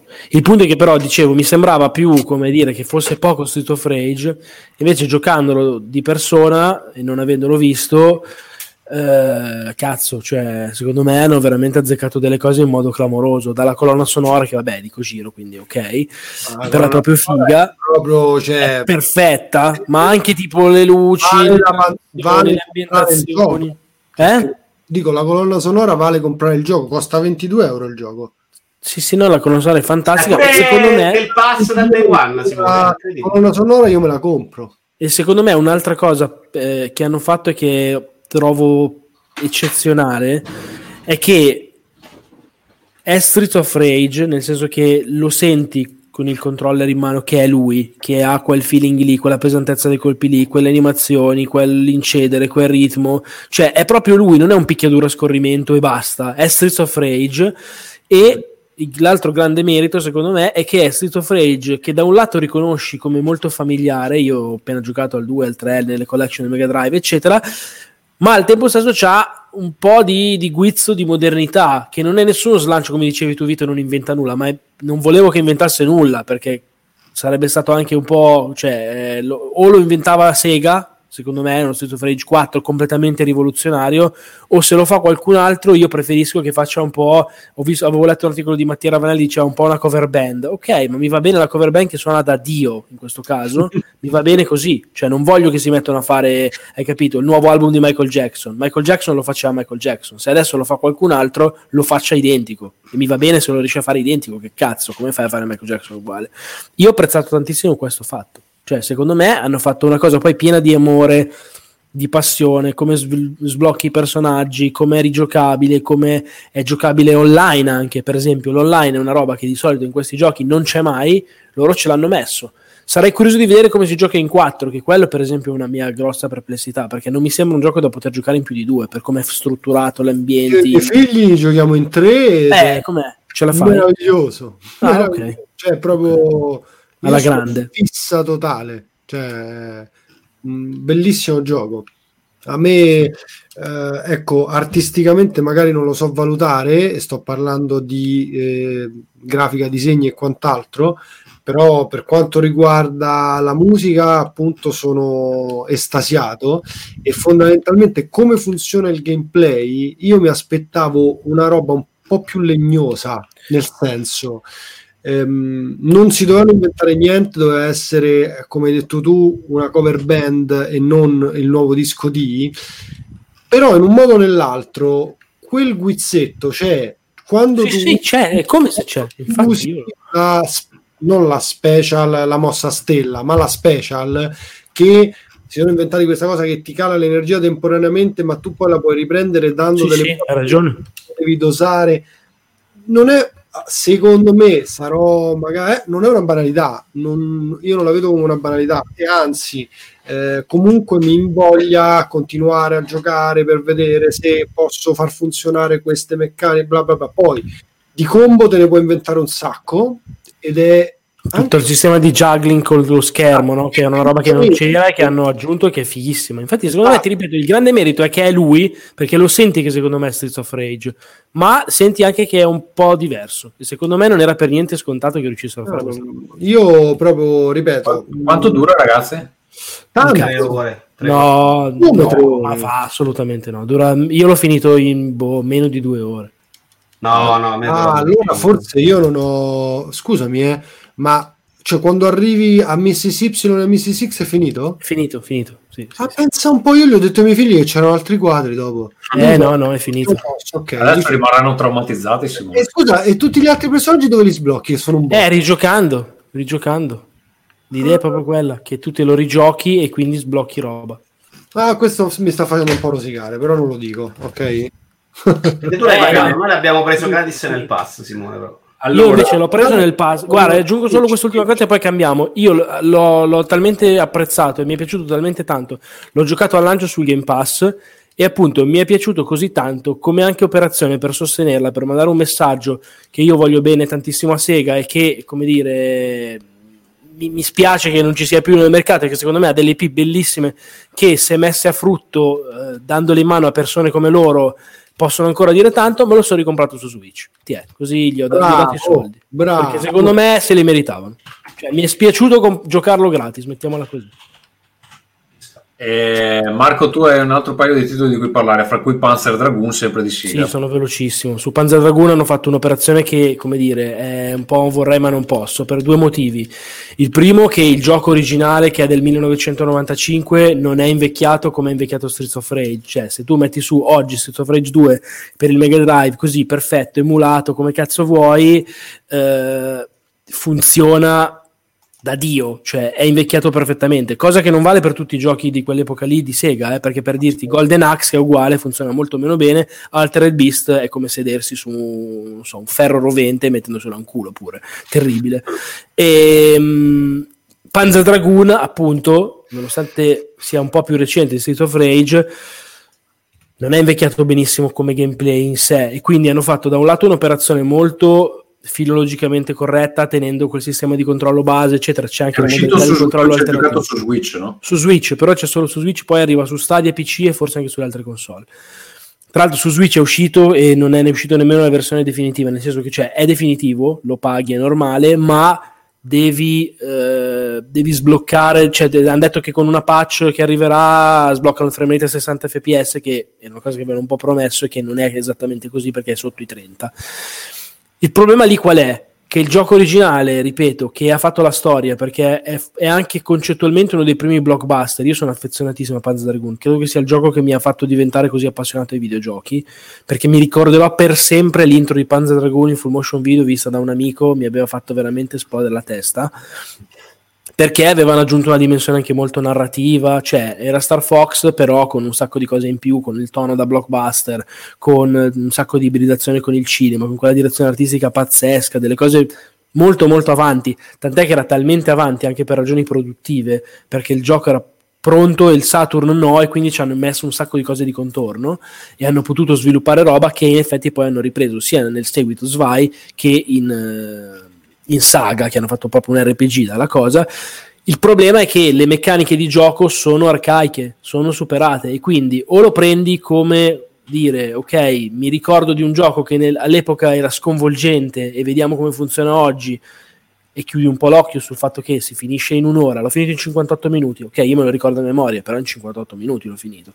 Costa 25 euro e tecnicamente è un, eh, è un remake, cioè hanno rifatto tutta la grafica completamente. Secondo me l'hanno fatta comunque con un certo gusto, con un certo stile. L'intro, quella cutscene bellissima, l'hanno rifatta tutta da zero. E è chiaro che non può avere la forza comunicativa che aveva all'epoca, perché oggi siamo abituati a quelle cose lì, all'epoca non c'era niente di simile. L'ho comunque apprezzato, sono contento che esista, però appunto è uscito praticamente a un mese di distanza da Street of Rage e c'è un abisso tra i due giochi, cioè proprio di, di sostanza che c'è dietro, perché da una parte c'è uno studio che secondo me ha fatto una cosa straordinaria, dall'altro c'è un team che onestamente non capisco come, publisher è Forever Entertainment e il team è un team francese che chiamano Megapixel Studios, mai sentiti, hanno fatto qualcosina per mobile, non ho capito come abbiano fatto a prendersi la licenza letteralmente di Panzer Dragoon, che c'è, non è proprio una merdina, eppure gliel'hanno data. E quindi, boh, sono contento di averlo preso, sono contento che esista, ma non è esattamente, come dire, una roba... Vito, vuoi parlare di SnowRunner? SnowRunner, eh, beh, se è tardi possiamo anche saltare, eh, ne parlo la prossima volta che l'ho giocato di più. Non ci ho fatto tantissimo, so, ho appena cominciato a prenderci la mano, dai. se è tardi- Allora, eh, Marco, vuoi chiudere con Doom o Goof Job, uno dei due? Vabbè, di, di Doom velocissimo, sto giocando anche adesso, l'avevo iniziato, mi era piaciuto da morire, da morire, poi 2000 cose, cazzi, ho abbandonato, eh, eccetera, e alla fine mi sono, mi ero un po' perso, l'ho ripreso letteralmente due giorni fa, e sono alla missione 11, anzi alla 12, mi sa che ho finito prima la 11, e boh, è straordinario, cioè mi sta piacendo da pazzi, è stupendo, è gameplay allo stato puro, eh, adoro anche il sistema di puzzle combat che invece so che ad alcuni è piaciuto un po' meno. L'unica cosa, l'unica, letteralmente l'unica, che secondo me gli posso muovere come critica, ma è letteralmente l'unica perché secondo me tutto il resto è sensazionale e credo sia il mio Game of the Year.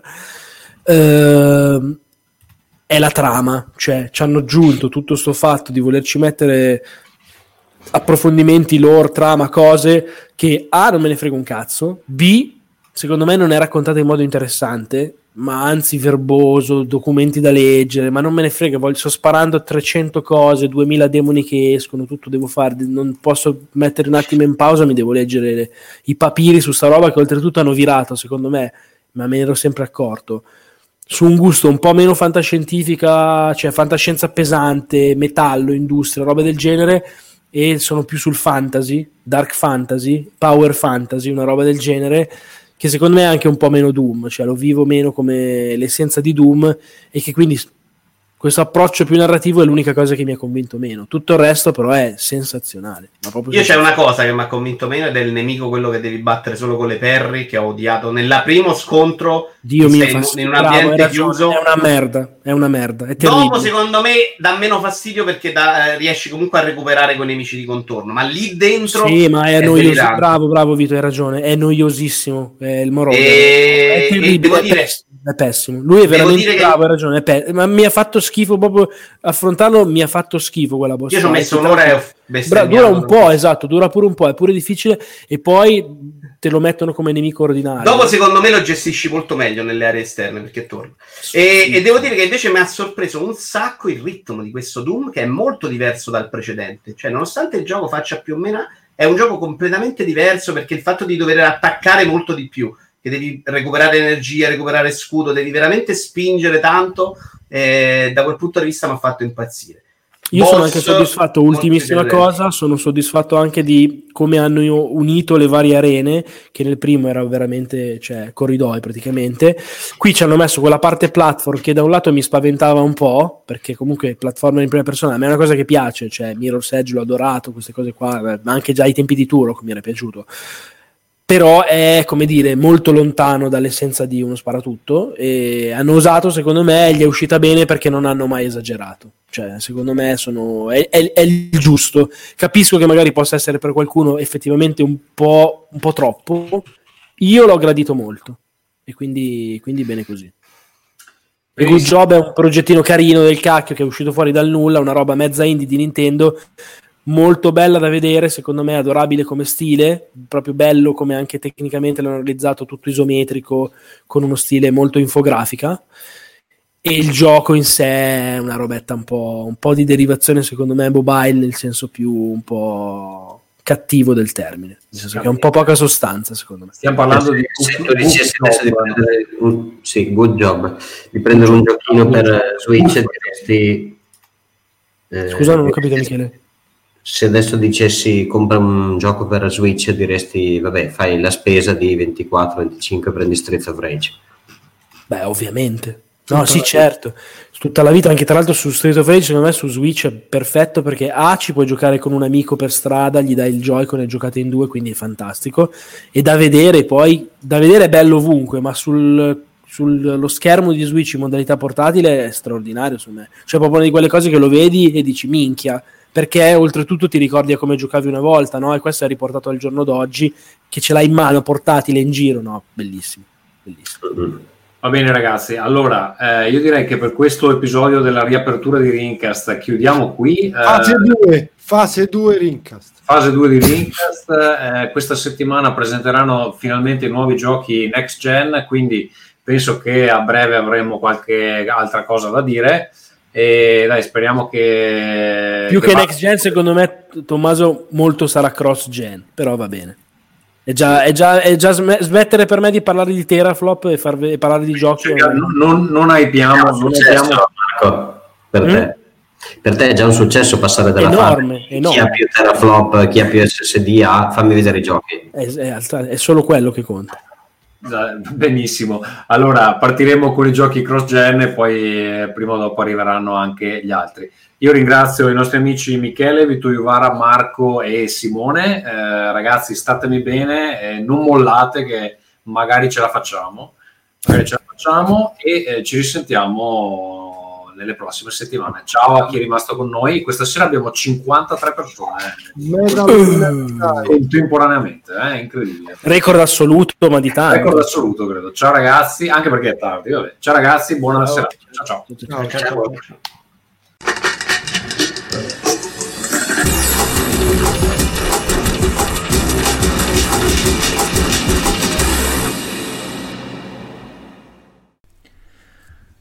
Eccovi alla parte eh, che sicuramente preferite. Allora, vi ricordo che eh, potete supportare eh, Rincast all'indirizzo patron.podbean.com slash Rincast. Se eh, non volete farlo direttamente, potete sempre comprare su Amazon utilizzando il nostro referral che trovate in fondo eh, nella descrizione degli episodi e eh, su www.rincast.it, cioè il nostro blog. Eh, se siete da desktop trovate un banner che vi manda appunto ad Amazon sulla destra, altrimenti lo trovate in fondo. Vi salvate quel link là quando fate gli ordini su Amazon, lo fate tramite quel link e qualcosina ci torna.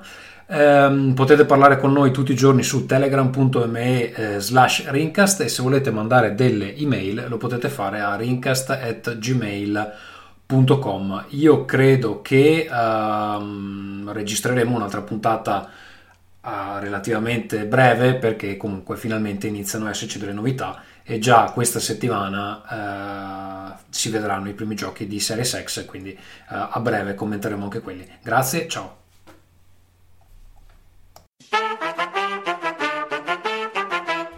Ringcast.